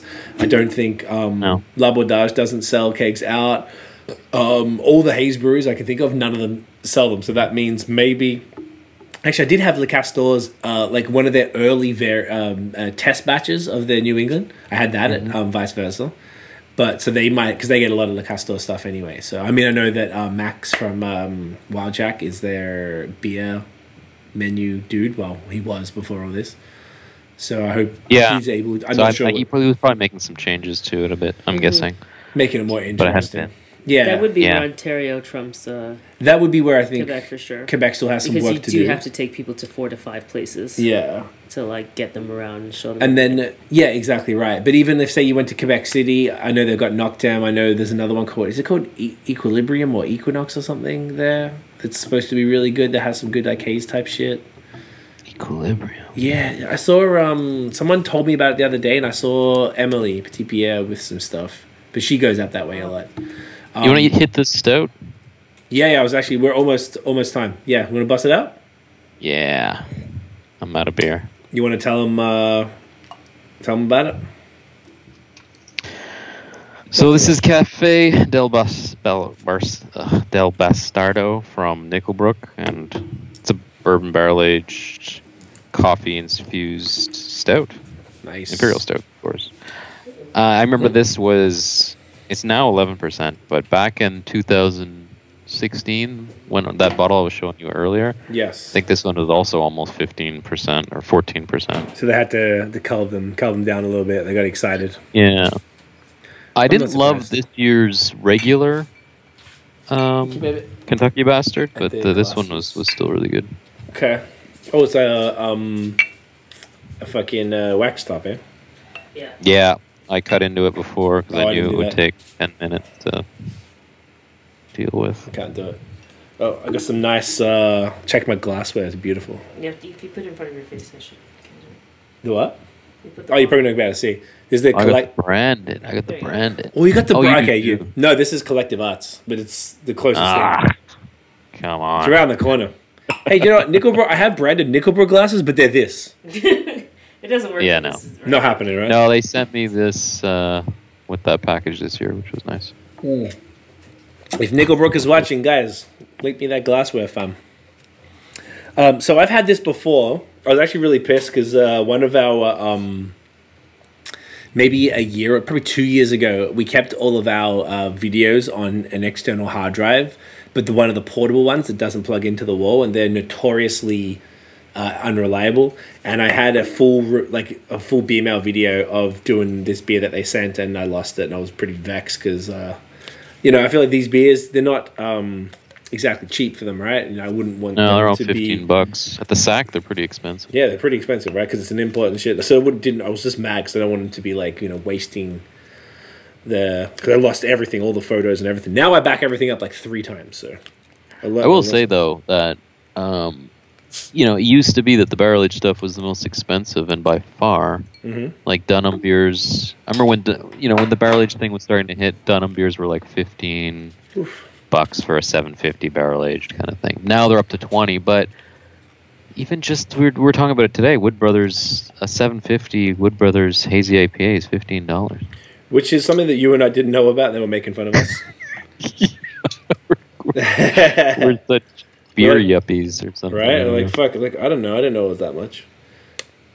I guess because that was something else that I have on the list to talk about actually. Um, Oh, okay. As far as PR packs and stuff. So this is the 2019. You have the 2019? Uh, yes. Let me make sure I haven't because I have done the. Okay, I have not. This is 11. Is it 11.9?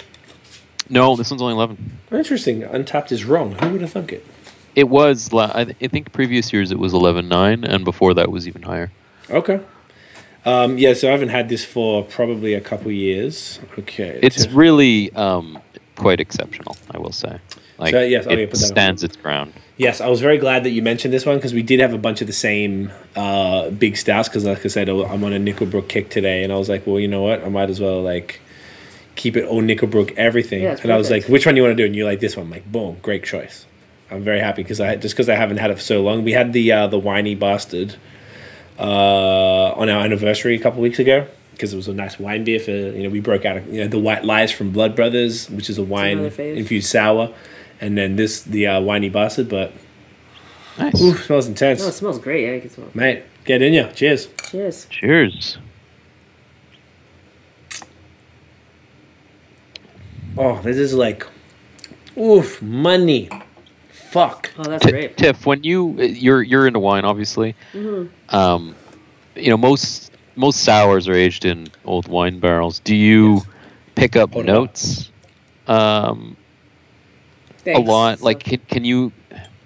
I guess my question is, do you notice at all like quality of, of barrels with the barrel aged wine barrel aged beer, or like even just pick up any form of notes from the wine that might have been aged in at all? Uh, I would say like it's I wouldn't pretty be able hard, to eh? say it's pretty. There is actually like say for white lies, I tried the Sauvignon Blanc versus the Riesling. Rieslings are tend to be sweeter, and I did Yeah. not enjoy that That uh, version. that version Which as one was your much favorite, because of it. Sauv Blanc or- Sauv Sauv Blanc is my favorite. and we had the They did muscat another the one other with night. Muscat. What was the other one we had? and I didn't love Muscat it was okay, that though. You didn't love so that it is one. making it does make a difference, and not so much that I'm like, oh, I can tell that this is with this and this, and that's what's mm, why I'm not enjoying it. But I do know that some varietals are sweeter, and for some reason I don't enjoy Yeah. that as much when they're when they're used. So Yeah. What's interesting too sometimes is that like if you if it's a wild beer of some sort or a sour, because it's going through like it, that that wild yeast is going to ferment a lot of that sugar away. So in some cases, um, like there was a version of uh, Excelsis from Dieu du Ciel, which is basically like a Quebec version of a lambic kind of Yeah, thing. yeah, So yeah. like barrel aged um, wheat beer, sour, tart, um, wild, and they they did one year uh, aged in Sauternes barrels, and Sauternes is historically like it's basically a dessert wine, um, but because the that wild yeast is so aggressive. It, it- like it's not any sweeter than um, any other iterations of that beer, but you really get that it really pulls in like the, the, the rich stone fruits from the Sauternes. So it's kind of like the best of both worlds in the sense that you get that rich profile without the, the residual sugar. without so the it's sweetness. really nice. yeah. yeah, Yeah. Oh man, this is like exceptional. Sorry, Yeah, I'm creaming delicious. over this. Yeah, good. that was really really good. Oh no, you're having the same beer? Yeah, that's why Yeah. we do Nice, this. Yeah. great. Okay, I didn't know it was The 2019. exactly. I feel like I don't recall the other one that I had, um, whenever it was, a year or two ago. Remember, because we lost it? Oh no, it's telling me about the hard drive. Is that one of the fucked videos we lost? Yeah, I was so vexed. Was that Just part because we took drunk like a series? nice. Pardon? Was that part of the drunk series? No, it wasn't. Rich had some drunk videos, and I was like, oh, that's not that much. Oh of no no! Oh yeah, it was some other drunk ones. We Okay, lose, but yeah, yeah. It wasn't that. No, I did it myself. But we did nice photos with like coffee bean. This has Detour coffee from Toronto as well. Detour is dope. Right. Ah, yes. I love Um, Detour. We used to order from them. Yeah, I just ordered some the other day. Gamba here. Have you been? You order? Uh, are you a coffee guy? Yeah. What have you been doing for beans during the? Uh, or what do you normally do? We've been splurging. Um, usually we go we do Costco, um, and once in a while we'll buy like a nice bag from somewhere. Okay. Uh, but since we've been home, Jenny Jenny's been is a bit more into it than me, Okay. and um, she's been ordering from various places. I think we just got a package from Halifax actually. I forget what the Nice. roastery was, but it was like five. It was a pretty good deal. It was like five, five or six bags for like like eighty, like seventy bucks or something. Like so, it was it was if we ordered that much, it was still pretty reasonable. Because if if not, you're going to be spending like seventeen dollars for a bag. And Yeah, Do you remember between the- like 17 to 21, 22. I'll, I'll let you know After- later. I forget. Yeah, please, Sorry? man. Yeah, yeah. I would say yeah. No, Can it was you like we please tell me? generally spend like 17 to 22 for bags, something Yeah. Some that up to mark, twenty. We've been my favorite right now. It's now like is um, Intelligentsia. I feel like you pay 25. they're like even more. that. They're probably like pushing thirty. Shit. Yeah. So we've been ordering primarily from Structure Coffee Roasters in uh, they're Montreal. They're in um, McGill near Old Port. Structure. Structure, yeah. You know how we did the Helm collab uh, with, for the second time? That was with Structure Coffee. So I actually hit them up. So now I know the dude. But I, I, he doesn't send me beans or anything. This is I, I pay for them. I want to support. Um, uh, they do free shipping to Ontario and Quebec. So I've just been every time they'd send an email, I go, "Hey, new beer, a new uh, new beans are out." My boom order, boom, just doing it. Nice. And I sent it to my brother just for the fuck of it, as you know, he helps me out a lot. And my friend who Bassam, uh, who's watching, he got me does me the Bellwood, so he won't take my money to pay for the the shipping here. So I'm like, I just sent him a couple bags of, of coffee and stuff. Hook him up. Um, I really love their stuff. And then there's a cafe here called Cafe in Gamba on uh, Okay. Park Park and Fairmount. So we know the owners just from going there and stuff like that. Super cool. And uh, they do delivery, and they do. They have a whole bunch of different ones. So they don't roast, but they have like detour structure, um, Saint uh, Henri, uh, Uh, intelligentsia, Intelligentsia. counterculture, Yeah. um, all sorts of different stuff. So I got some detour and some Zab. Zab is the other one. Zab do some good Oh, yeah. Zab we just got. Too. But I'm, I want to after these two because we just got those two bags because I needed those. Uh, we do V60, the pour over. Do you guys do that? So I need. No, I use a. Bodum. I've been trying. I've been wanting to do the pour over thing, but I haven't uh, done it yet. It's a bit of a whole thing because you need the, the V60 thing, which my cousin in Australia gave me, and then I just buy the filters, like the recycled filters for them, and then I you- I put that just over a French press, funnily enough, which is kind of redundant, but just because it's some way to put it, and um, you need the gooseneck kettle to do it properly, and the gooseneck Oh kettle, right, like the and that shit was like 200 bucks. I mean, I got it on a very good price, but they're Wow. pretty they're very expensive. Um, because you can customize the uh, exact temperature and they've got a timer on it as well. So like you can customize the temperature. So we do like 94 degrees. I got a scale so I weigh out 20 grams of beans, put them in Do the you grind grinder. it yourself? Yeah, we got a grinder. It's not like a super high end grinder. It's kind of, you know, 60 bucks, Just to nothing keep crazy them fresh so you can. keep them fresh job. and we put them in once i open the bag i put them into a Ziploc. airtight container um, to make sure that they're all like kept nice and stuff and keep them in a dark closet and shit um, so there's no oxygen coming in and i feel like it's pretty fresh and now i, I used to like alternate if I, if I couldn't be bothered doing the the v60 Yeah, pour, but sometimes you did the French press. I never do the French press doing it. anymore. Yeah, you I stopped completely doing it stopped it, And we were doing the espressos before.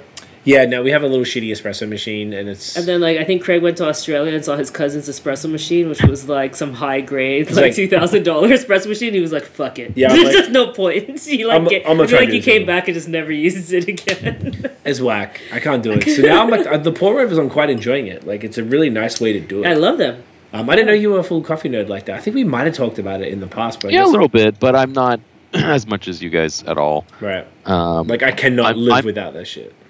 I'm picky in in the sense that um, So- Tim Hortons is uh, to me just I can't drink it, yeah. but I'm not so picky that like I couldn't have a Starbucks or you know what I mean. Although I Oh, don't, fine. I'm not a big Okay. fan of Starbucks. Yeah. No, no, Like, am we don't like Starbucks, but on a road trip to Toronto, when you can't get, we'll get something from here. But then, like three three hours in, you're gonna stop in Kingston or something and pick up a Yeah. Starbucks. But they're not Unless great. what if Kingston has third wave and we don't know? we should find out.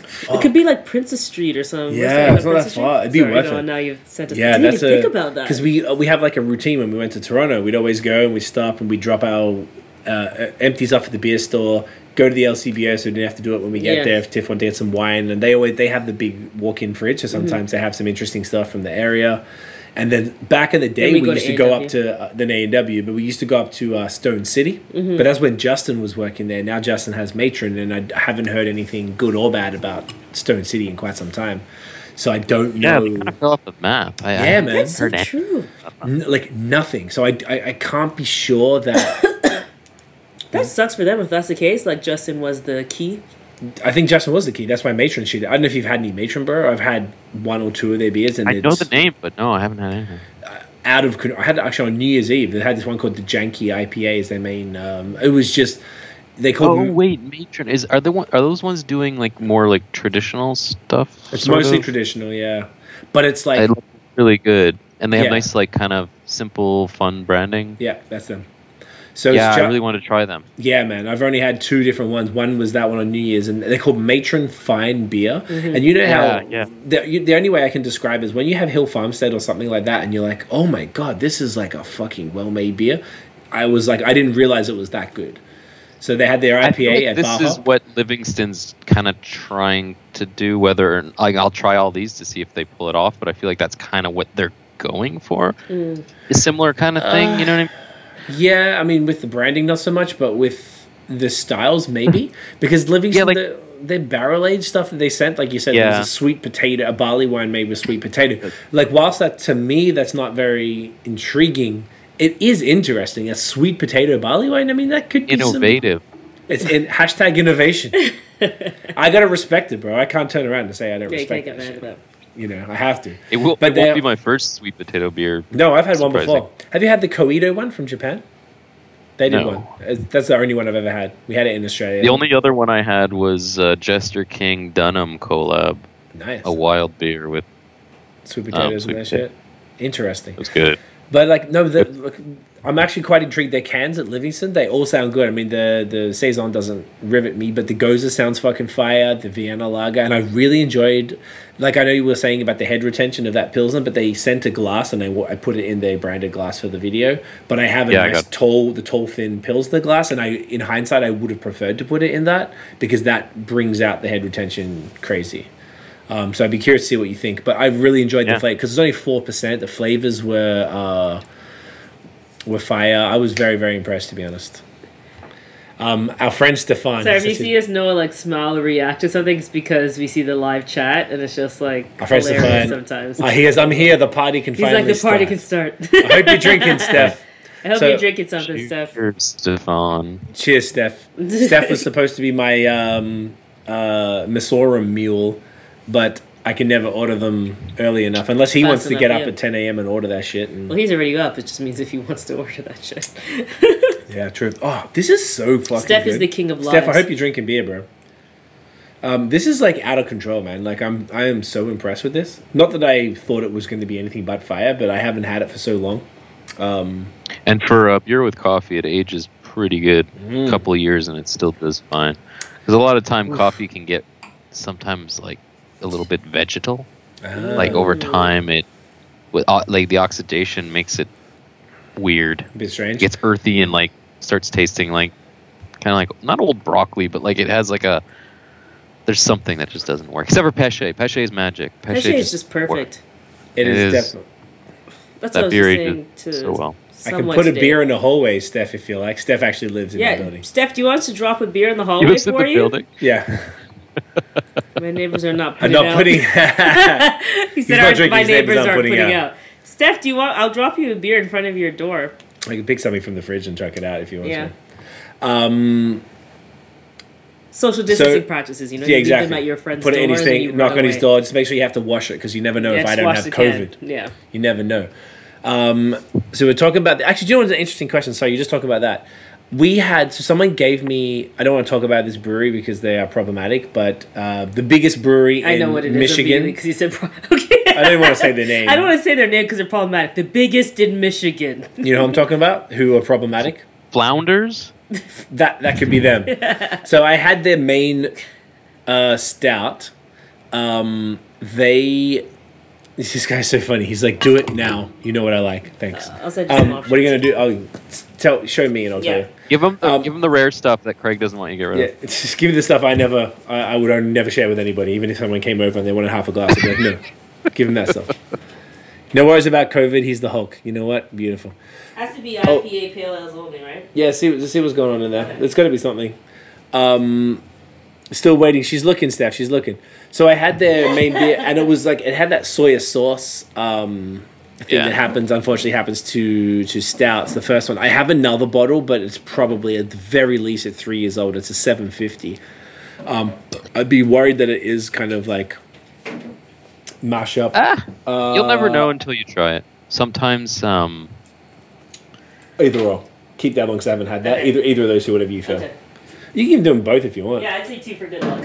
Huh? Yeah, two for good luck. Yeah. Steph, she's coming. She's gonna drop at your door and just knock. two Okay. beers for Steph. Look at that. He's a man. he's a he's a you know he's a good bloke. He's a good bloke. Got to keep him drinking. You got to keep him. He's gotta Uh, open keep one him. with us if he's on the podcast. Yeah. Right. Fuck.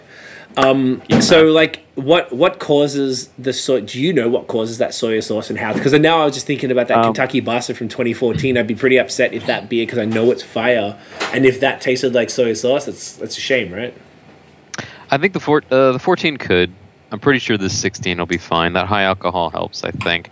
Um, I remember reading a book on aging beer at one point, and I'm probably going to get this wrong, but I believe it has to do with the um, the the super dark malts. So The dark malts do it. Okay. uh, yeah, like it, something to do with those really dark malts for whatever reason when they start oxidizing um, over time it could start creating that umami flavor in the beer Mm, okay. um, but like the actual chemical reaction i'm not really totally sure but i've definitely tasted it i i find usually what ends up happening is when when when you get the soy sauce thing it's really unpleasant and almost undrinkable Yeah. but usually, in my experience tasting old stouts, they usually start going off. I find when you lose all those roasted flavors and you start getting really, really strong sherry flavors, mm. and that they that kind of takes over from what the beer was. But it it's also a lot about personal taste because I have some friends who are fine with that kind of profile on an older stout, whereas in for me, I kind of miss that coffee chocolatey thing because it starts over time. I, th- I feel like depending on the beer and depending on the alcohol content, when you hit like the the two year mark, um, then it's you start losing that that. I'm not. I'm talking about a beer. Let's say that doesn't even have coffee, but you start losing that chocolatey and that coffee thing, and you start getting way more of that sherry port fortified wine thing, Mhm. and you you kind of lose out on on what you want the stout to be to begin with. Whereas in something like a barley wine, barley wine quads, um, they already have a little bit of that. So when you start bringing in that sherry profile, I feel like it marries better. It's still I Gotcha. find when you start hitting that like three four year mark, even barley wines and stuff, I find it's too much for my palate. Hmm. And they start getting thinner and more sweet, um, so it doesn't always work. But for stouts, I feel like I stouts after a year. Or two, I don't like keeping them for more than a year or two, even though I have a bunch up here that are older than that. um, but there are also exceptions. Like I had a um, like a four or five year old Hellwoods recently, and it was phenomenal. It's perfect. Okay. So, and, and like Peche, um, anything from Dieu du Ciel, I don't know what they do, but their beers rarely fall off within three or four years. So Interesting. Okay, that's Yeah. good to know. I've got because those ones I've got in the in the behind the camera here is my little cellar area. I've got a few ones in uh, in the beer fridge I've kept for a while. I specifically kept one of my favorite stouts ever is um, Blood of Cthulhu from Sawdust City. I don't know if you ever had it. It's like a stout with I think raspberry and cherries. I haven't, but I've heard of it. It's just so good. So I've got two different variant, two years of that, and I've got this other one from Twelve West in uh, Arizona. My friend Phil from Brewhead sent me, and um, I want to do a three-way vertical with those three. I guess I need Tiff to help me with that one night, but Yeah. because they're all ten percent or whatever. But um, I hope they're all kind of old by now. I hope they're all standing up, and I hope I haven't. You know, this like quarantine. You're probably all just like, ah, fuck, man, I'm gonna get Do into man. all my shit. But I'm we are. gonna- Look how much we have not dove into the cellar. cellar- which is but that's where what I'm right now- saying. Yeah, it's great. Because that well, that's actually a nice segue into one of the other things I want to talk about. I just want to touch on what yeah. Noah said. That's Oh, exactly please. it. That eventually these coffee styles, because that's my favorite type. Um, that I was saying, I had, did an interview today, and somebody was like, "Oh, what's your favorite like beer to sip on?" And I was like, "Oh, coffee stout." But that is true. When you wait too long, then it's like I guess a coffee bean is that cherry. So eventually that starts Mm. coming out, and it Yeah. I don't like that flavor. So there's a, t- a period that you have to hit where things are Yeah. good, and then it goes into that direction, which I don't enjoy at all. Right. Yeah, so- and luckily with anything like that, um, you don't have to worry too much if you're talking about, you know, a week to six months. But Mm-hmm. depending on the beer, if you're pushing like years, Three, then four years, or yeah, you're saying. a lot of the time, you, like especially coffee, I find like stouts on. So you have beer like barley wines, quads, those things. Um, they they tend to just really last. Or obviously anything wild. Well, lambic can last forever, but even just wild beers in general don't always age super well. But um, stouts to begin with, I don't find last too well after a couple years. And then you throw coffee into that mix or any other adjuncts, and I feel like that timeline gets shortened even more because the coffee thing, like we were talking about, can get really vegetal yeah. um, and the you start losing the roast pretty quick too. Like it, lo- but there are exceptions. Like I've had uh, the, the beer we're drinking right now. I've had with a year or two on it. It was pretty good. But you do start tasting that weird vegetal thing a little bit. Right. Interesting. I know this one's been around for a while, so like there definitely will Yeah. be a few years, uh, a few variants that were kind of older. Maddie from Vox and Hop says, "Cheers, cheers, Maddie." Hey, Maddie. Maddie. Oh, Maddie's next week, no? Yeah, Maddie's coming on next week. Look at that. Then we're gonna do an orgy episode because I found out I can have everybody on at once. That would Yeah, be a like that. nightmare to have five people in a podcast. I'm gonna have at the to same control time. it. Okay, I was I'm gonna have to be you like- You have to run like a panel and be like, okay, Maddie, you. Now yes, you I'd be like, okay, Noah. Noah? so define right, your do you beers, think? Noah. You're up. no, are you sleeping right now? I think we were talking about that, weren't we? Though, like, uh, what, was it you that I was talking about? I don't remember. I was talking about with someone, um, and I, I think it all depends on who you have on. Like if if you who you have on has experience with being on meetings for work, Then then they'll it. probably do a better good job, right? Like me, you, Nate. I don't know how Chris is, um, but even Maddie with hosting a podcast, it's like you know when to cut in and when not to, and I wouldn't have random sure people. Fuck best, right? Yeah, exactly right. And I've seen the way Matt has a uh, regular. Oh, Steve, I, oh, what's the hang on, Echo sorry. is tasty. Cheers. Stefan, we gave him an Echo uh, uh, Hazy Session IPA. Echo is good. Shouts to JF. Stefan's loving that. Steve O from Sunday Session. Brizzy is, mate, you're fucking ledge. Maddie is like, need to drive the ship. Yeah, exactly. So Matt does a, uh, Thirsty Thursdays um, uh, Zoom session, like a drink session. So he controls it like that. So Matt knows how to how to control it. For a podcast, I would basically have you, Nate, Chris, and uh, Matt on at once, so we could have that. And the way I looked it up, I haven't tried it, so I'd want to test it beforehand and see if all you guys can just Skype together. I think all we have to do is have a joint Skype call, and then this program automatically picks up the multiple Skype um, guests, and then it will populate the Right. screen. So I don't know how it does that. So I definitely want to test it beforehand because if that's a shit show, then I would just have to maestro that shit and just ask questions directed at everybody, or it can. Like we've done podcasts one time. Me and Scotty did three. Me and him and three people. I was thinking of that one, which was a disaster. Yeah, it was such a bad podcast. It was a terrible. One. But everyone podcast. was really drunk. It was so Also, fucking bad. Is the software that we're using. So shout out to Stefan because he's the one that um, put us onto the Yes. software. Which is. oh, we have an phenomenal. affiliate code. So in the description, if anyone is watching on YouTube, to, to put the description now because I'm going to put that in every video. Mm-hmm. It's actually pretty handy. It's pretty dope to be able to do that. So, uh, Maddie said that would be sick. Yeah, bro. I'll, I'll keep you posted. I'll, I got a couple. I'm going to start to get some brewers in for a bit, and then I'll come back and get everybody in, break it up, make it fun. Because clearly this is going to be our lives for a while. Um, Yeah. So the the segue I was going to before was something that we had talked about, where you messaged me the other day, and we just kind of feel a little overwhelmed with. Um, I thought all the beer PR packages would just stop. I thought it would Yeah. be like done for a while. Brewery, mo- mostly in the sense that um, breweries wouldn't be releasing this many new beers, right? Yeah. and they didn't have the, the marketing expense to be able to continually to send different people beer for uh, for reviews and such. But I feel like you and I are uh, of anyone else I know, you get we get a pretty similar amount as far as our platforms and what people want us to Yeah. cover from from different places. So I think that's an interesting thing that brew. I guess the, the the kind of point here is that brewers are having a marketing budget still, and they're still finding that there's value in making sure that their new products one are continuing to come out, and two that the same people pre quarantine are talking about it. You know. Yeah, and I think maybe in, Ke- I, uh, it just occurred to me now, and I'm wondering if in Quebec it's just particularly challenging because a lot of breweries need people to get out there to those specific places and pick them up because we can't ship anything. Um, Yeah. but yeah, I, I was contacted by in, in this during this whole time, like this work from home time, quarantine time. Um, I think five new kind of contacts contacted me to see if I wanted to taste what they were offering. Which I, like you said, I, I was really kind of thrown back by how Yeah. much.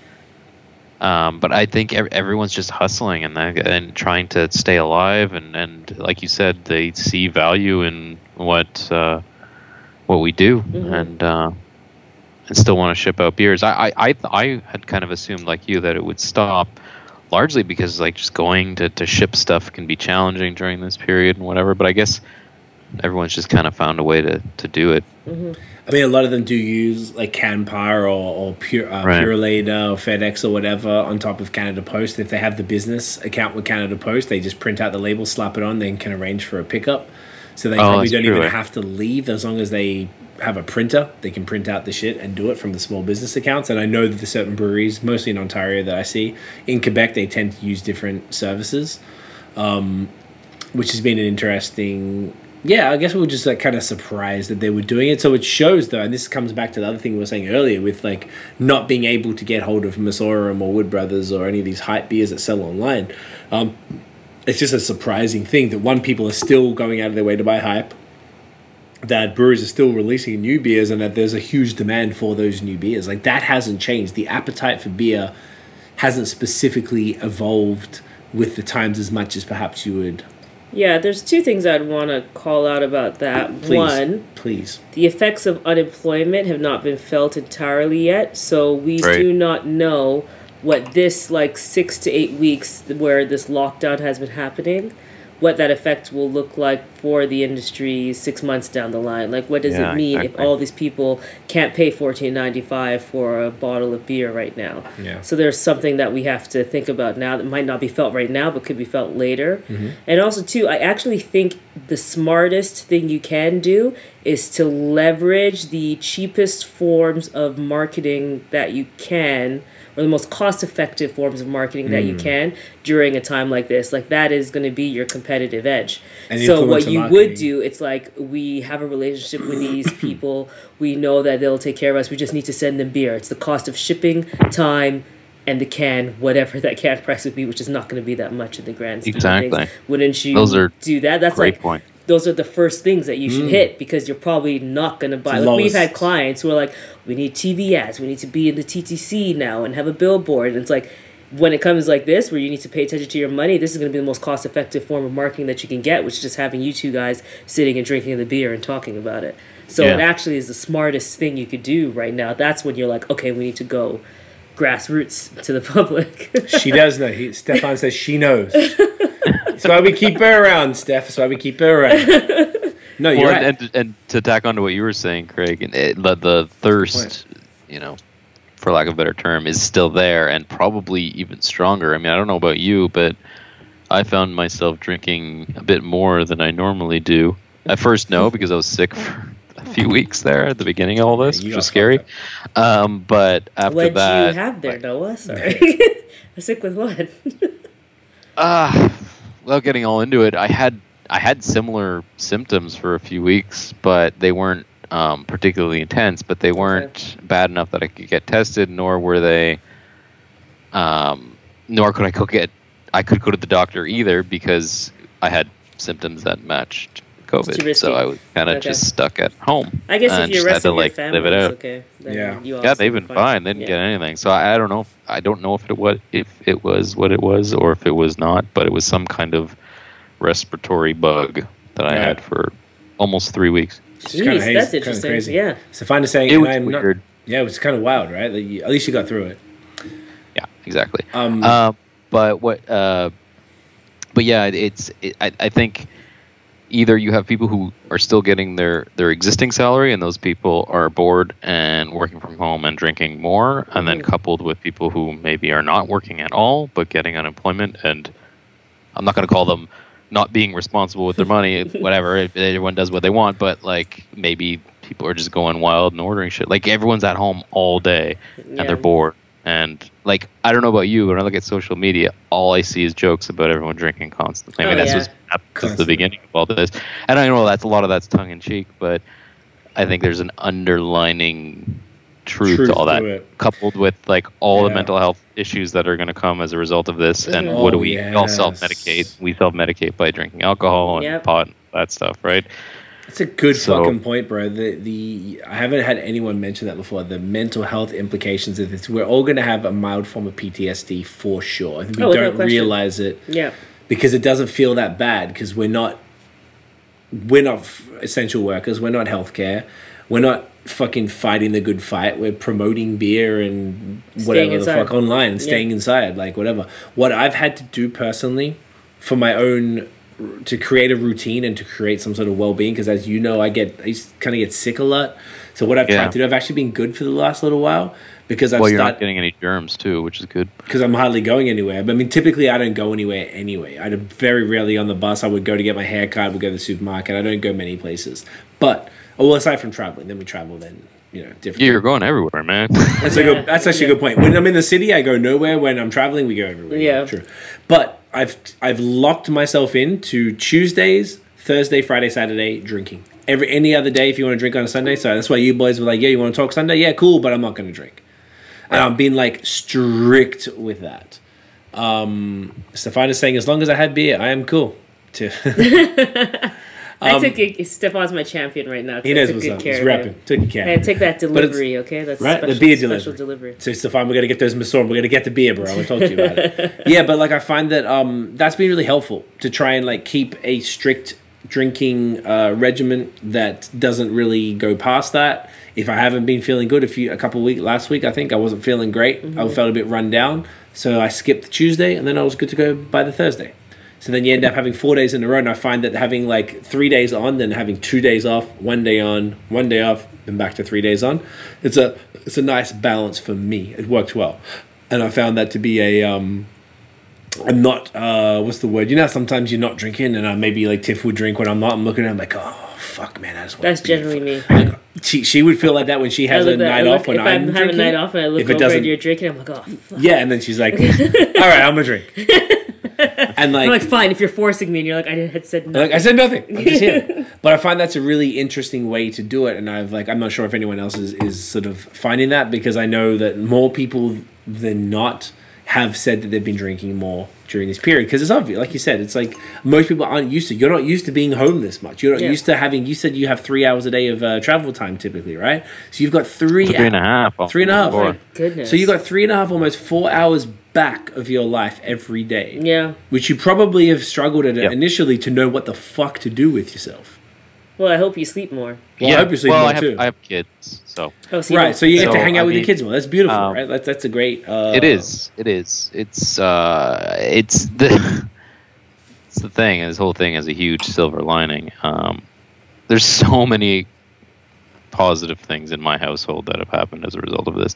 That's great. My Wow. kids never never played together, um, and now they play together all day, every day. They chase each other around. They wrestle. They Interesting. they argue maybe a bit more, but the the amount that like if they argued this much before and played this much before, now they argue this much but like play together that much, you know. Right. Were Uh, they in different? Like one was in daycare, one is in kindergarten. Is that why? So they weren't hanging out Uh, with each other enough to want to like play with each other. Yeah, and just like and it's it brings up a lot of guilt um almost talking about this, but like because I have that uh, we have that travel time, um they're in school and daycare for 11 hour 10 to 11 hours a day. So when they get home, they're fucking tired too. So when I I would get home I'd come in I'd start cooking and they would be like fuck off, I'm going to play on my tablets cuz we just spent the entire day not on screens. We want some screens. Mm-hmm. So they would get their screen time, and then we would eat. Sometimes we would eat in front of the TV. Sometimes we eat as a family, whatever. And then it's getting ti ready for bed. So like they don't have time to interact in a real way until the mm-hmm. weekend. Now mm-hmm. for how long's it been? Six weeks, five at weeks. least, yeah, mop. At They're least six. Uh, like at least by like March sixth to eighth ish is when we went to Vermont, and like we're shortly after then. I think the everything was locked official down. date is March fifteenth. Oh, is it? are locked. I think that's where everyone manages it from. So, so therefore, then, Yeah. do you do you think, as someone who, and you are a very unique person, you work for a company that makes this uh, like teleconferencing software, Yeah. which is fucking like you guys are, you know, Must be a good time were for you guys. doing all right. We're doing well. So, do you think that when, say, when things are allowed to come back, do you think there'll be more, your company will be more comfortable? I mean, this is really off topic for beer, but like, do you think you'll be able to continue to, to work from home for a bit? Because I, fe- I, I would imagine for you, it sounds like one, it would, you know, you'd get a little bit more rest. You get to see your family and your, your, you know, your missus more and your kids more. Like, it seems like it's a whole bunch of positives for, for you personally. Um, Or do you think they'll probably be like, can't get into it too much here just because uh, Yeah. it's work related stuff but in theory my job could 100% be done from home um, however there are some reasons why they want people in the office so i don't know what's going to happen after this i have a fe- i have a feeling that things are just eventually going to become back to normal Back to normal. That's what my theory is. that i'm Yeah. to be uh, at work yeah. but uh, all all this to say, I would love to be able to work from home because I I would save myself three and a half hours a day, and it would be so much better for my family. Yeah. Whereas in Jenny works in at McGill, and, and all of her meetings are in person, and they're getting by with Zoom and all that. But literally all day, every day, I sit there on calls like this, and I don't do video. I just get on audio, and I talk to people that aren't in my office. I'm surrounded by people in my office, but I don't interact with them in any o- outside from just socially. Um, so I don't need to be in the office.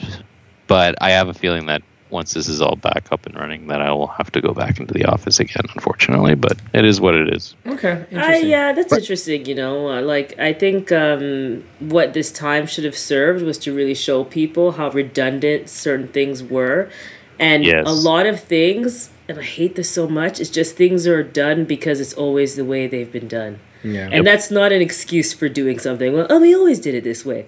Like I was always paying twenty seven thousand dollars in rent a month to house these people who could all work from home. There are so many companies that are thriving. Slack is a great example. Google just announced that all of their employees are just going to work through to 2021 and they'll ra- reevaluate Really? 2021 Yeah. when everyone needs to come back into an actual physical office because it does not matter. One of our clients, 1,200 employees, they're all working. We're Zoom calling. We're talking on Slack, Asana. You don't actually need to be there, and I do think it's cool every now and then to have that physical, like this touch point in person. But did your business struggle? Did you guys fall apart? No, you mm. adapted and it works. So in the end, it is actually redundant. I have two issues with this. It's redundant from a time perspective. So like you're mm-hmm. you're traveling, for example, for you three three hours, three and a half hours to get to some place. For what reason, really? You don't actually need to be there. The work can be done when you're not there. But two, I just keep hearing too many people talk about like spending time with their family and how they enjoyed this. And it's like Yeah. you should always no, that's not fair that you're not always enjoying your family because why do you have them there so that you enjoy them when they're 19 and you're 65 or something? Like what is the point of that all? yeah. So we had Yeah. a brewer that was like, "Hey, like because of this, I'm watching like my daughter grow up, and it's cool because I didn't get to watch my first daughter grow up, and now I'm watching the second one, and wow, it's really nice to like see them as a baby and stuff." I'm like, that is really sad to me that you have these Yes. children, you don't even get to This is, enjoy their like, existence. I'll tell you later. Someone you know. yeah, someone you know. But when he said that, I was just like, that is so sad that you're like have to talk about how amazing of an experience it is to watch the child you give you bring into the world. When you should always be able to Yeah. do that, you know, especially fathers because they're not getting when they get a minimal paternity leave, you know. yeah. Well, and that's one of the reasons why I never go anywhere, um, is because my, I mean, my it's partly because my work week is so long, and I only see my kids for like two hour, two three hours a night during the week. That like the idea of going out all day on a Saturday or a Sunday means like I don't see them, and this is the most important time of their life, and so. I, I kind of going back to it, like this probably couldn't be better timed in the sense for for my family because, you know, if they were teenagers, they'd just be in their room playing Fortnite. Um, and trust me, that like my son wants to do that, but um, and he does. But uh, all all they want all they want all day is me, all day, me or or uh, or Jenny, and uh, that's kind of unique and, and challenging, but uh, also amazing, right? Like I get to I get to be at my desk. I, I get up before my kids, and then I get to be at my desk, and then they both wake up, and they come over and they just like get on me and hug or whatever. Like I don't. It's great. Yeah. Um, yeah, that's dope. That's how it should be. That's man. how it should be. I Like, feel like that's there's really a- nice. That's what it is. If you're a dad, you should be able to enjoy the dad role or something. Like you should Yeah. be able. You shouldn't But the- be like, "Hey, I birthed you. See you guys." In, when you're 17 and come home and like I don't know, like it just doesn't make any sense to me. Yeah. Like this should be the But- way that it is. but I mean, you you brought up such amazing points in the sense that like this challenged our ability to work remotely, and Mhm. clearly it's working out just fine. Just like both of us fine. are working up, working from home, full time at the same time, and we have kids that are of challenging ages. Sorry, I, sh- I I should preface that if if Edie was like three or younger, this would be a different situation. But the fact that she's five and my son is 8 um, it's it's doable. It's challenging. That you know sometimes I'm on a meeting and they're screaming at each other, and like that's not easy. Yeah. But um, the fact that we can do this, it's almost and it's interesting what you were saying before because it's almost as if the technology w- has been has been getting there for the last let's say three four years, but people didn't realize. Yeah. So that when the fact that this happened now, and everyone's like, oh. We just have to pay for this, and then we can do it all from home. Like, we've been selling conference, like that's what I've been doing for the last 13 years is selling conferencing. And and I mean everyone's jumping on Zoom and the video thing and whatever, but you don't even necessarily need the video thing. Like you don't Yeah. you don't even have to necessarily see each other. You just need to talk and uh, and but if you want the video component, components obviously there, but like Mhm. there are all these like these these industry uh, enterprise level conferencing components that like are very accessible and easy to use and like anyone can work from home. I mean, you guys have been working from home forever. Yeah, Yeah. five years now. I spoke to Pinterest like uh, yesterday. Day before, I yeah. had a call with Pinterest yesterday, and just had a call with like Facebook. Both have not, we have not seen each other. I have a Facebook marketing person on our team helping us. Never seen her. I know where she lives. She's in Niagara. She's so cool. Like I didn't know they even had offices or anything out there. Why do I need to see her? What what more value could she have provided to me, even by video, for example? I don't Yeah. need to see her by video. But two, what would, did I need to go and travel to go see her to for her to deliver value? No, it's what's efficient It makes the most sense. It just makes the most sense that I dial in and here we are. You Yeah. know, so Stefan actually said that BMO was doing the same thing. He said BMO too, so maybe oh, BMO their BMO's well gonna uh, oh Google. awesome is, are gonna be like twenty. Yeah. I love that they're just like you know let's defer to twenty twenty one and revisit it then. Yeah. because we already have the structure. Slack, I'm sure will go the same way too. Like It's hundred percent like something we've been working from home. um, Pretty in July, it's five years since we've Mm. been working full time for ourselves, like with no other safety net or anything like that. And when we were sort of starting up, I feel like it hasn't come up as much, but I feel like there's some sort of judgment from potential clients or whatever. Like, oh, we'll come by your office, and it's almost like, oh, we never had it. We, we did have an office over the last year. yeah, but we barely got used rid it. of it we last barely month used it. because we barely went there, and it was a, sh- a co-working space, which was dope because we didn't use it in Montreal that much, but when when we went to Toronto, we used it. And we used SF it in in San SF we Francisco. it, yeah. Like it's all over the world, but there was a COVID case in the in the office place, and they didn't communicate it well. I'm like, what's the point? So I'm like, why would you? Why should we have? You know, Stefan is is a great example. He's an entrepreneur since he's 18. He's never had a real job, and he's in his Yeah, 40s. I don't think Stefan, have you ever had an office in this like 30 year career, 30 plus year career? Oh, 30 years. Okay. 30 years. He's been working for himself for 30 years. I don't believe he's ever had a Thriving job. He's like a mentor for us and a Yeah. friend, but a mentor, and he's been guiding us. Uh, he's got like 155,000 subscribers on YouTube. He's dominating. Suckers have office space. so people used to like judge us, bro. Like it really pissed us off that we used to have to feel. Um, he's like, lol. We we used to feel guilty when we were like, oh, Yeah. come meet us at a cafe for a coffee for for a thing. But now people are realizing it doesn't matter when everybody are much more efficient because then you're closer to your kids. Your kids actually get to see you rather than all of us who grew up with uh, having to be in school or daycare or whatever the fuck it is away from your parents. So the kids are probably happier. You're happy because you get to see your kids. If you do have an opportunity to go somewhere, say you have a beer or somewhere like you who is so time constricted because of your travel and then you do want to see your kids, you would have seen them so much during the week you won't feel Yeah, as bad to Yeah. run Like, out for run the five fuck hours away on the weekend. Right, exactly. And like you know what I'm saying? Like there's all these positive benefits of things, and I think that that's a good point that you sort of both have made. That uh, at the end of this, I really hope people sort of like take away any judgment call because we have all the tools at the ready and, and whatever Mm-hmm. your company or Zoom or fuck Zoom like I didn't even know Zoom existed until He this know, we which use like. Google Hangouts like I didn't need to because I didn't video conference with anybody I use FaceTime or like Hangouts or Yeah. whatever. Like I have a client who, my client specifically now, excuse me, that we use Hangouts every week. We have Mm-hmm. our calls on Hangouts, or he'll just Facetime me and be like whatever he needs. Mm-hmm. Like it's fine. Like we don't need anything complicated or expensive or any Yeah. of that shit. Like If I was an employee right now, I would probably have been monitoring the last six to eight weeks, and when it time when the time came to be back in the office, I would have been like, "This is how much work I completed extra in comparison to what it's like when I'm at an office." And make an, uh, and a somebody use case. comes and make a use case and be Yeah. like, "This is why I'm more productive at home, and it makes more sense that I'm at home." Because when I think about myself in the office, I think about how many people came to stop and talk to me about nothing. So oh, like, yeah. think And about all waste the your time, you take out to just sit and talk Yeah. about nothing. You're actually more productive just zoning in, sitting Fuck somewhere and zoning that. in, and then signing off when you're supposed to. yeah, like off. there's just no point. I feel like it's And kind of really, the work week, but that's like a whole other thing. Should probably be like, I mean, the work day should probably be like six hours, not eight hours. And That's that's, such an like, antiquated think thing. about the Facebook time that you have and all this stuff. But when you're actually just zoned in, you do your Just thing. get your shit hours, done. You get your shit done. Boom, boom. and one Done. of our clients, what I've loved about them, and they've been our, they've been doing this since 2015. One, there's no travel uh, um, restrictions at all. You do whatever you do because everything's project based. You just know what you're supposed to do and you get it done. So if you're Tiff, supposed, I want to work for you. this is what I hire want now. for. you gotta hire Noah now. Hey, you're really Boom. talented, so I would love to. Um, but I think that's I think that's how you move into the new wave, and this is what I'm hoping comes out of something like this. And Yeah. everybody's like, "Wow, the world didn't fall apart when we let."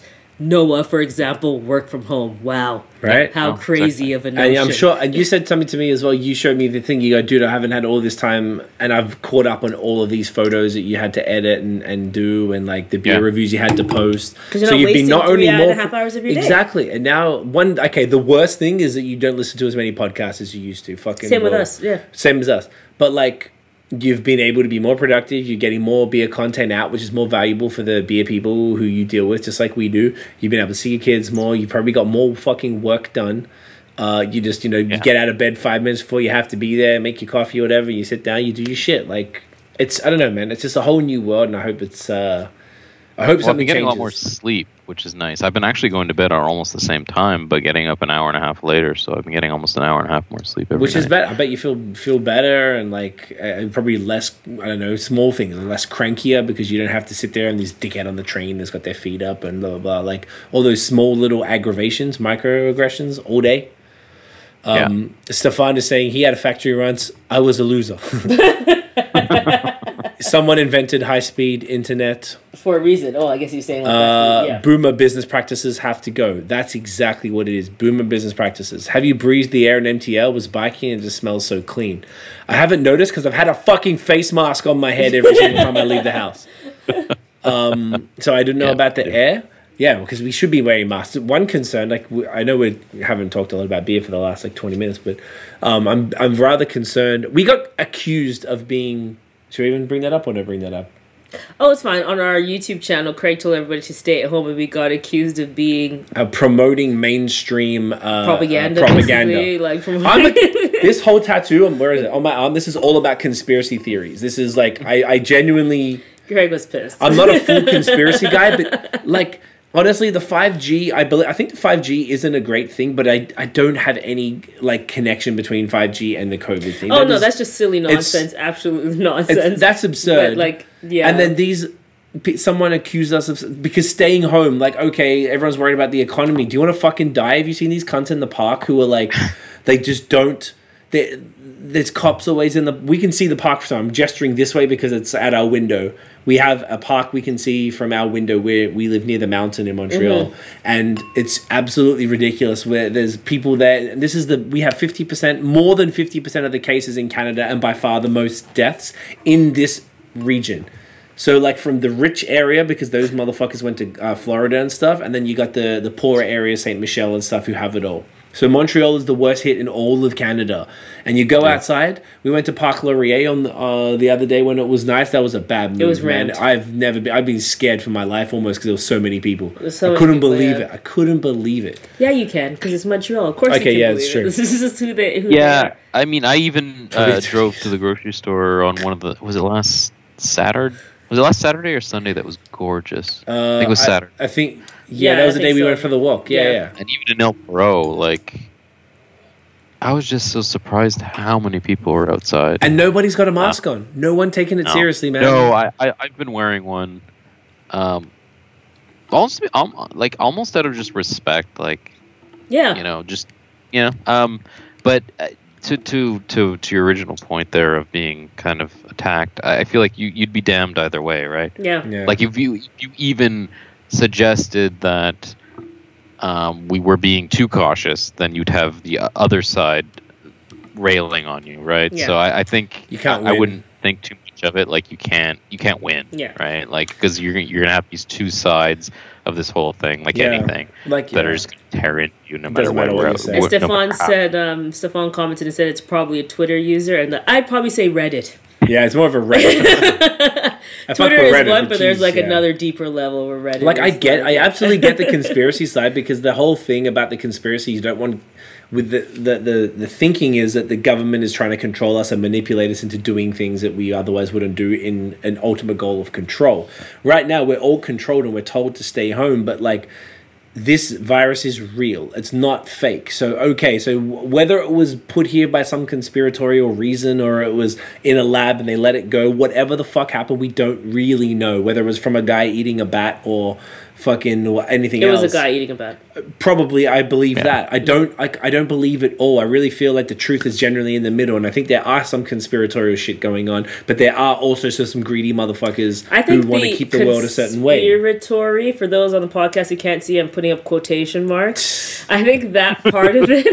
I just want to let people know. No, no. I think that part of it comes with this the you know the never let a good a tragedy go to waste. Yeah, I think Right. the conspiracy is going to come in that because, say, for example, if your issue is like, oh my gosh, you're going to push vaccines on it. Of course, you're fucking going to push vaccines on it because vaccines make a lot of money. So, in this tragic situation that's happened, why, as a pharmaceutical company or people invested in pharmaceutical companies, wouldn't Right. you use this to your advantage? Am I going to invest in the stock market? We did things happened, shit started plummeting. It's not like we wanted people to get sick and fail, but obviously this opportunity is here to purchase lower while the market's on sale. We're going to take advantage of it. It's not a conspiracy. It's just a, something that has happened, and some people are taking advantage of it and doing Yeah. what they need to do to leverage it.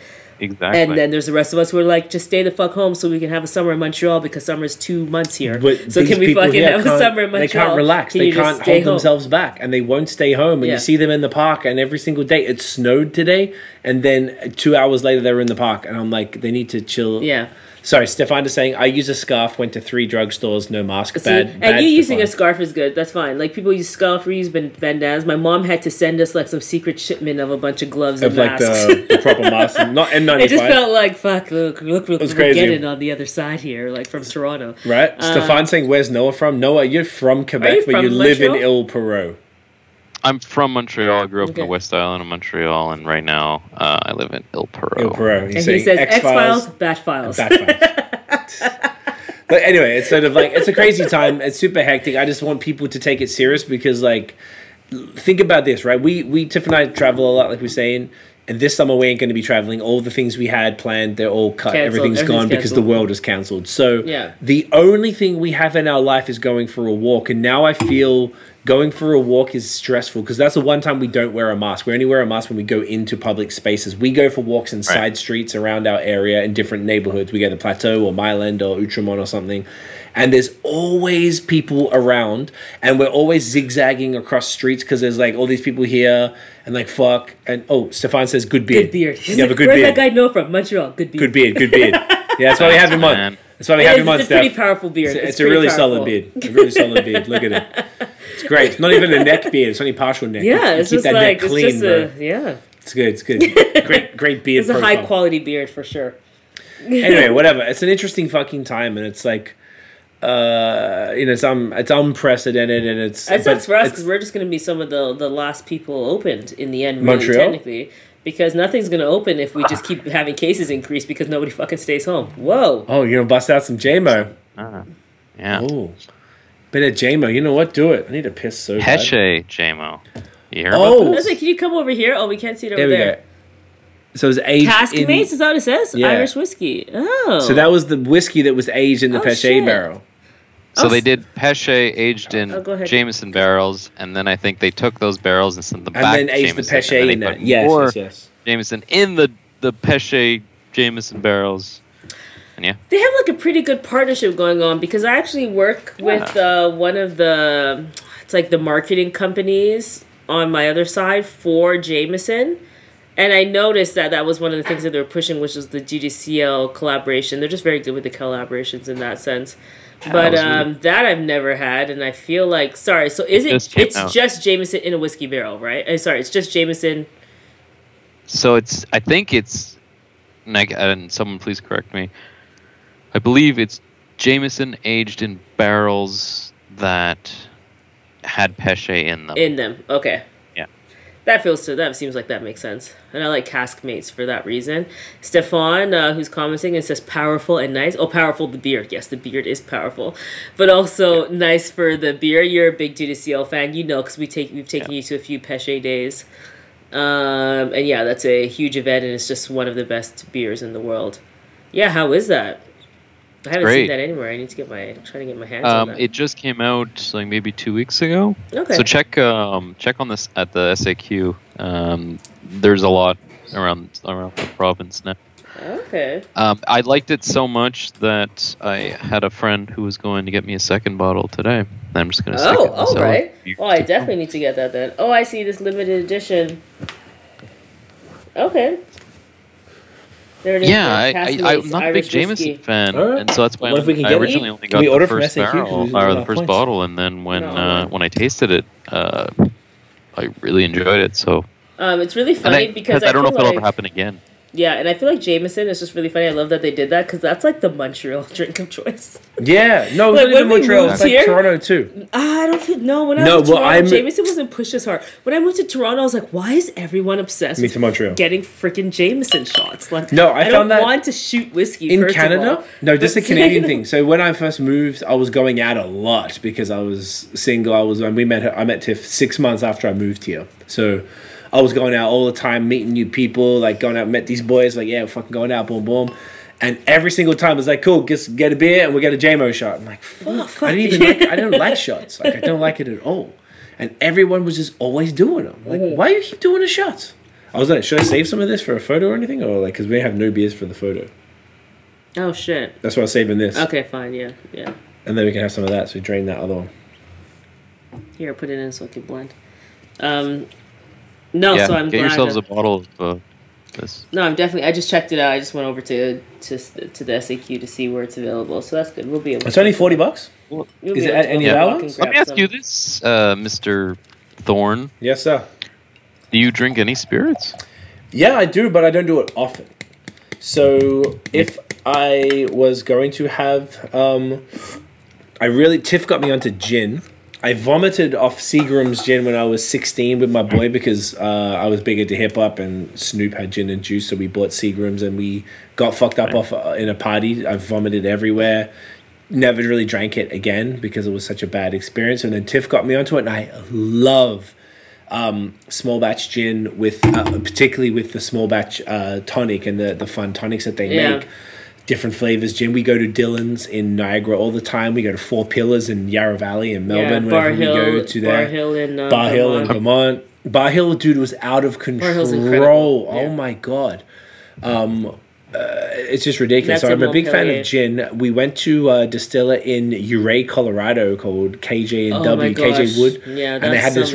uh, the gin was amazing, but they had this rye, Rye and the rye. We've got like a drop, like Yeah. half an ounce. I don't even know left. It's why like we I'm don't wanna holding finish on to legit a half an ounce, just because I don't want to end up To- end it, there. 'cause, So like, pointless. we can't get it again. but like, But yeah, I'm just so like, like, oh, we're not going to go to appreciate Ouray, it. Colorado for Yeah. a really long time. I feel like if I didn't, and this is something that you only you would understand, if I didn't have the same level of things to do in this in the realm of beer with regard to content creation, I would certainly uh, vary up my uh, alcohol. Like I would drink whenever I go to the wineries with Tiff. I actually quite enjoy it because I was like, I don't Yeah. have to drink beer for once. I can sit here and drink wine all day. I'm usually the driver, so I would just sip her and stuff you don't have to take a bunch of photos. and have to take photos. Steph said he got arrested on tequila. Please break down that story for us, Stefan. Tell us about that. I would like that, to know a lot more about that. But yeah, so I, like I would pref- I would like to drink more spirits, but I just I feel so indebted. I have so much to do with the beer. I don't. Um, do you know what I want? Okay, an interesting thing. I've, I should Look, look, it's, uh, like even Noah drinks.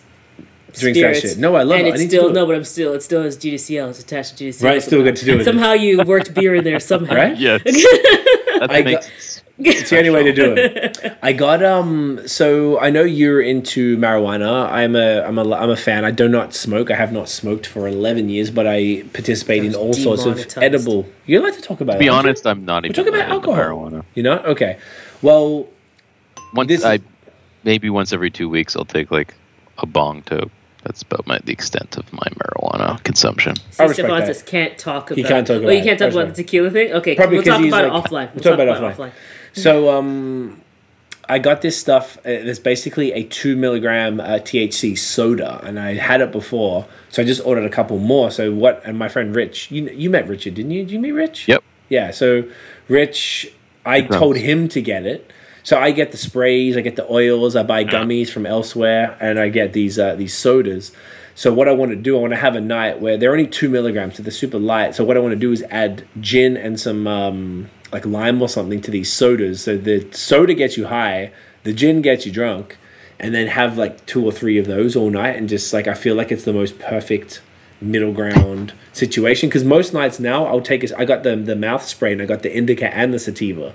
So the indica's been like I tried it last night for the first time. I had some earlier tonight, but I know that it won't kick in until later, so I, it hasn't kicked in really yet.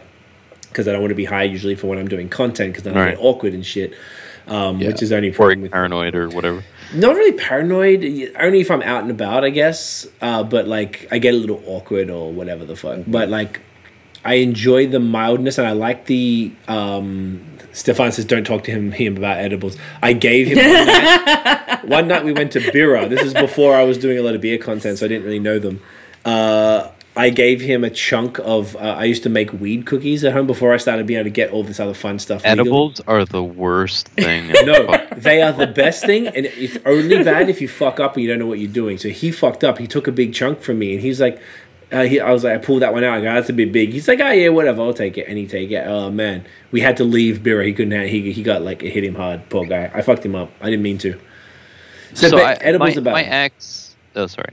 No, I'll say edibles are only bad if you do it wrong. But continue. Tell me. Tell me you're bad at Well, it. I, I feel like it, I've never had a good experience with an edible. So, like, I, I you know, when I, I don't smoke a lot of weed now, but when I was younger, I smoked a shit ton of weed and like daily uh, weed consumption. But it was always smoked, and the the two or three or four times I ever did edibles, it was always an awful experience. It always lasted way too long, and I was exhausted, and I just didn't want to move, and it was always terrible.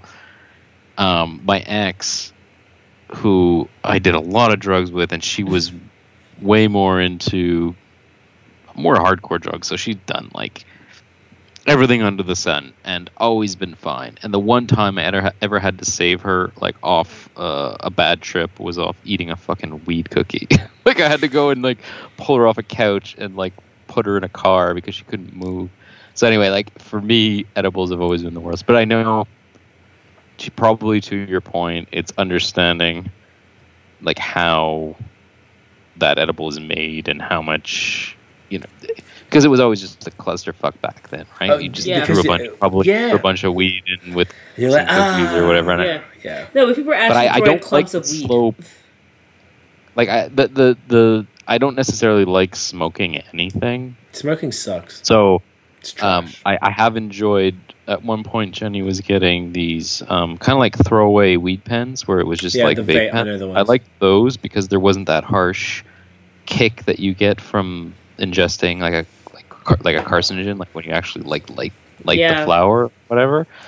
But at least I, like even when you're when you're when you're smoking it that way, like y there's a control element, and you know that you're gonna get hard. But like I feel like anytime you're drinking or eating or like taking a pill or whatever, it's just like this unknown to me that I'm just not comfortable with. And maybe you can you can teach me your I'm more thorny than way. happy. Yeah, All my worst highs have been through edibles. Right, but All to, so times. but what Tiff is referring to back in the day, this is before we purchased professionally manufactured stuff. Yeah. Uh, we would we had a few incidents where we took too much because it was someone else's shit. Every time it was someone else's Like shit. Steph, I see how we fucked you up, man. yeah, and I'm sorry. and I didn't mean it, and I apologize. And he was like, he's cool about it. Of no, course, but you were like- also said it's fine. I'm sure no, it's because fine." I told him not to, and he told me always trust the baker, and he didn't trust the baker. and He thought he knew more. So Steph is a is a G with that. you didn't but- help yourself. no, exactly.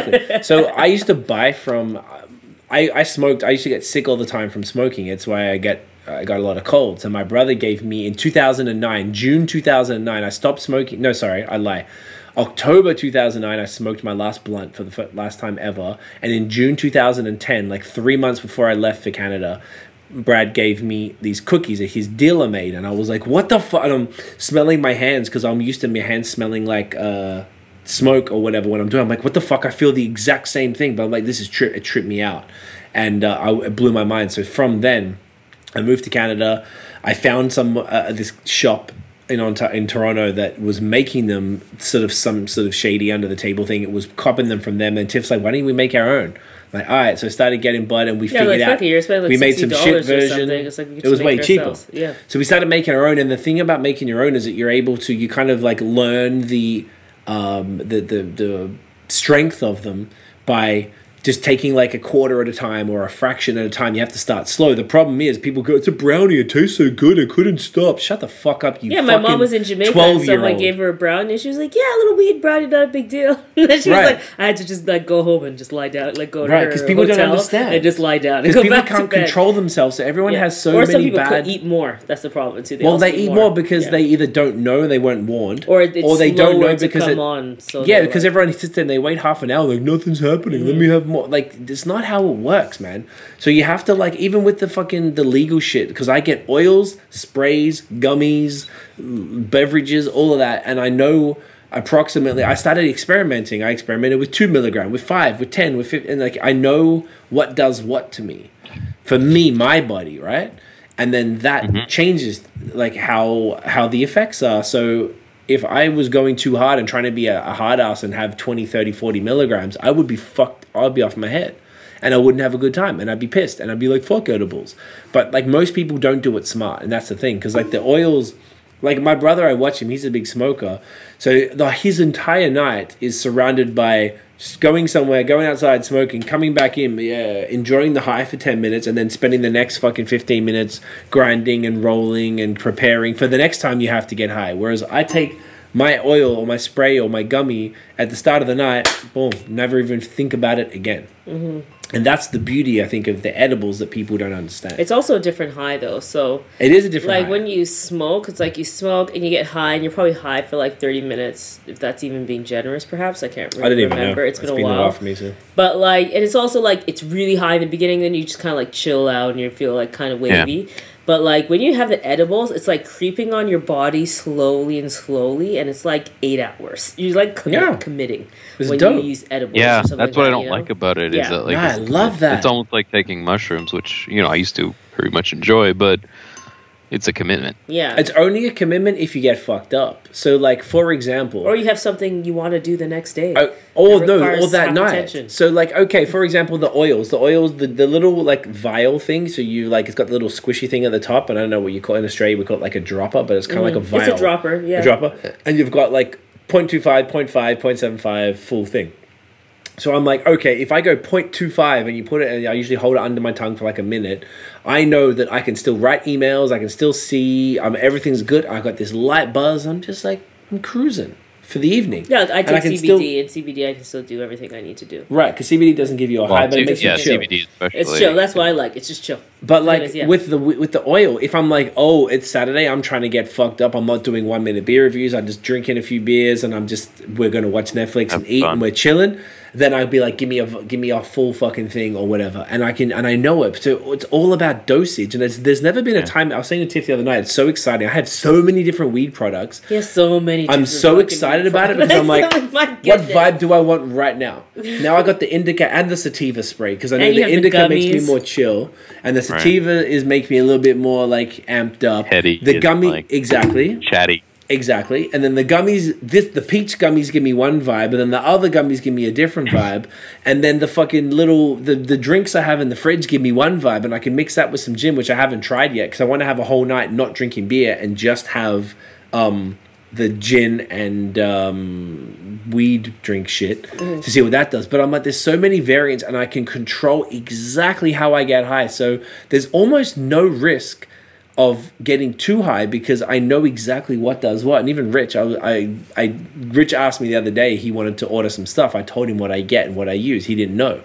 so I schooled him. He bought all the stuff, and I was like, Rich gets. Did Steph say something funny? Oh, I don't see what you guys don't see. Oh, you see here. Oh. 25% secrets of the universe was revealed to me. Oh, During his edible high. Yeah. Steph was fucked up, bro. Because I don't know if you've been to Bira, but Bira's very um, echoey.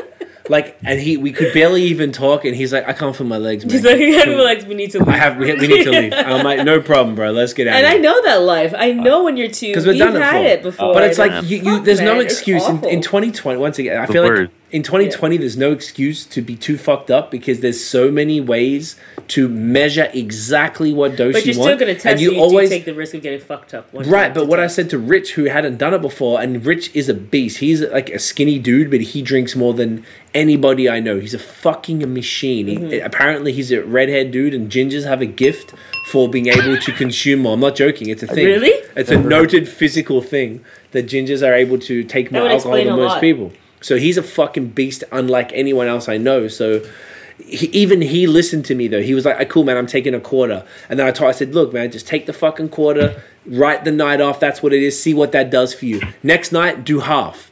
Then you go up." But don't go straight to a full vial, not knowing what it does, and then you might get fucked up. And then you're gonna complain about oil um, edibles being shit. That's what I hate, and that's what ninety percent of people do. But I think the beautiful thing about uh, marijuana being legalized in Canada, which is that we wouldn't really talk about it here if it wasn't, I guess.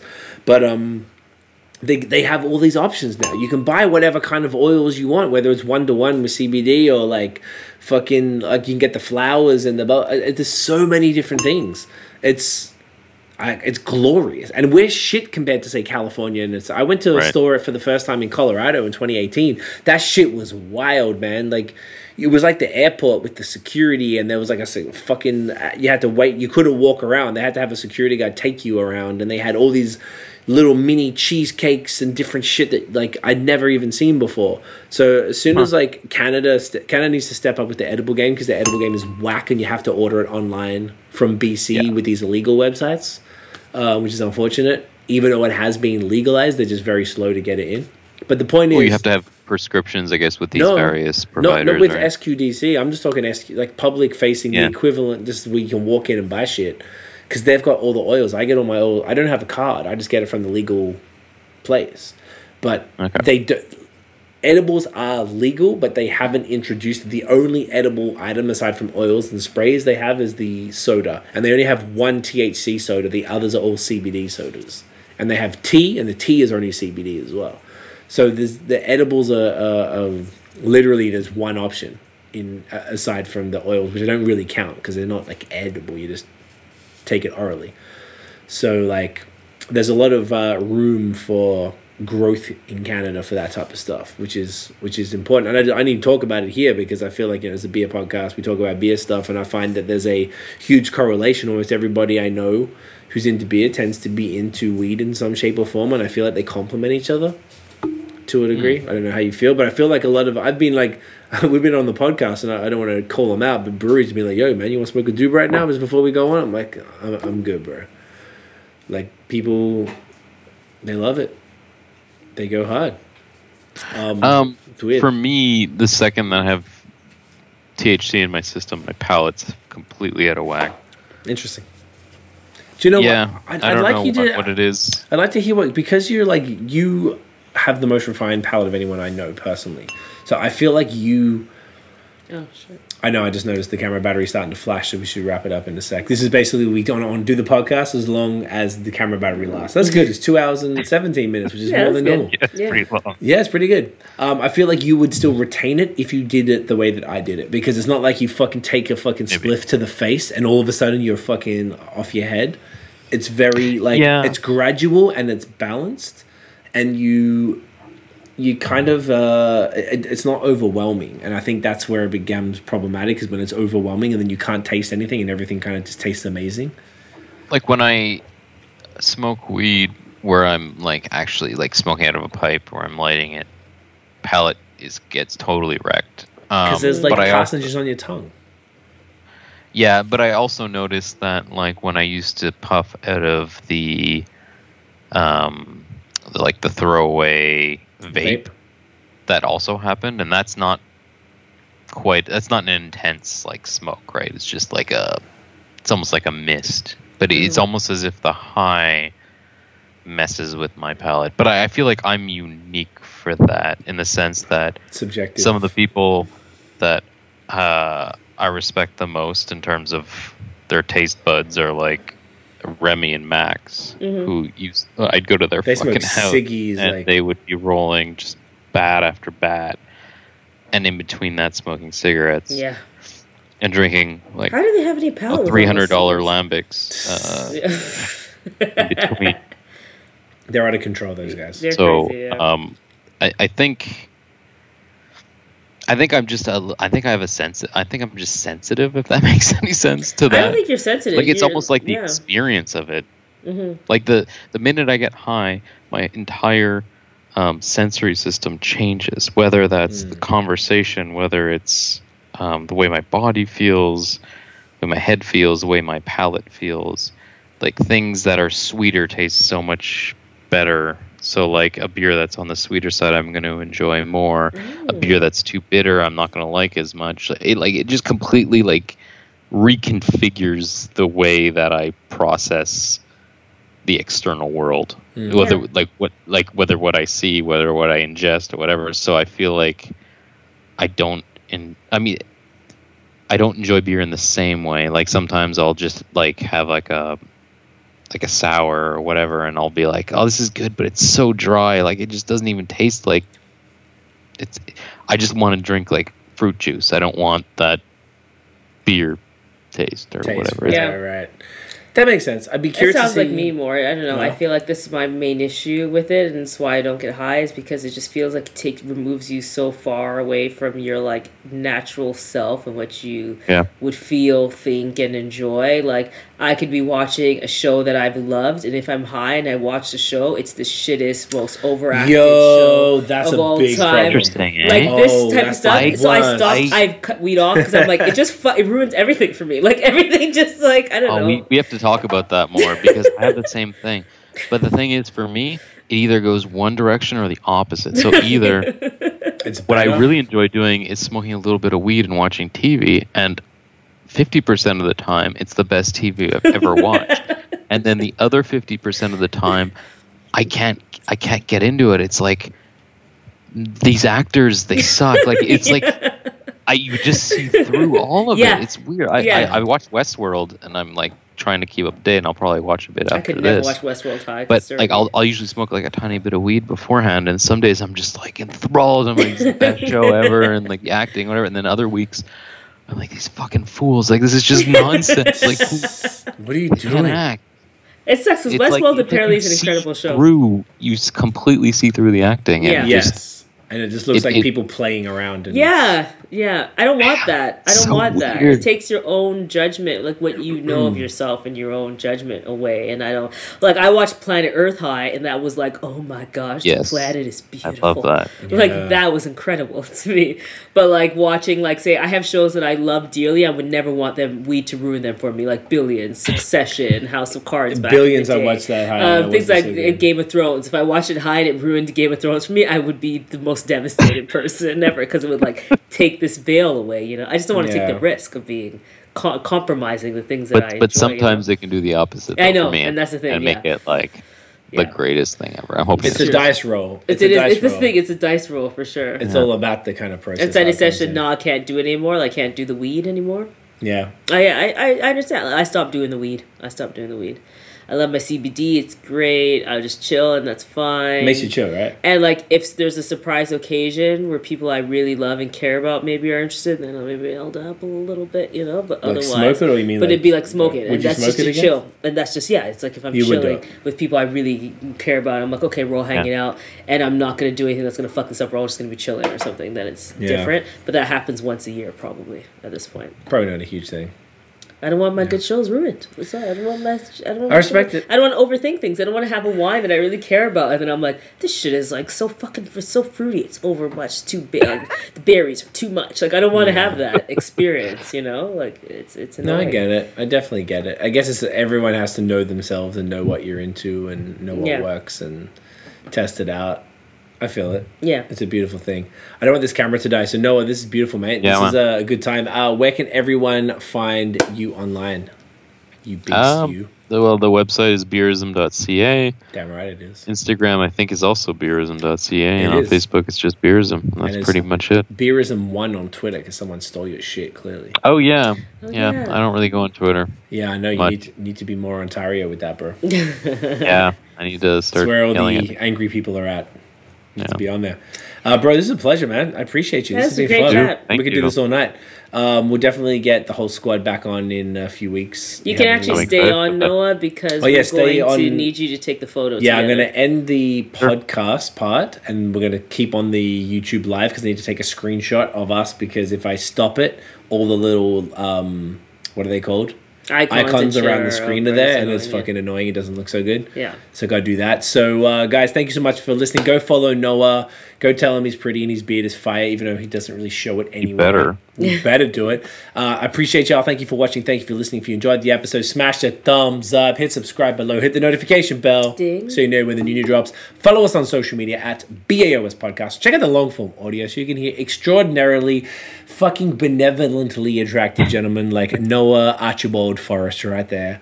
Archibald? That is my middle name. Is that your middle name? No, I don't know. No. I was like, that is fancy as fuck. Uh, check, it's a good one. We're everywhere Spotify, Apple it- Podcasts, all of that. Give us a five star rating and a review if you can. It would mean a lot, particularly right now. Not as many people listening to podcasts, so any little boost we can get in the craft beer world with all of this fire we're putting out is appreciated. That's it, guys. Thank you so much for watching and listening. We'll see you in the next episode. Get it in ya.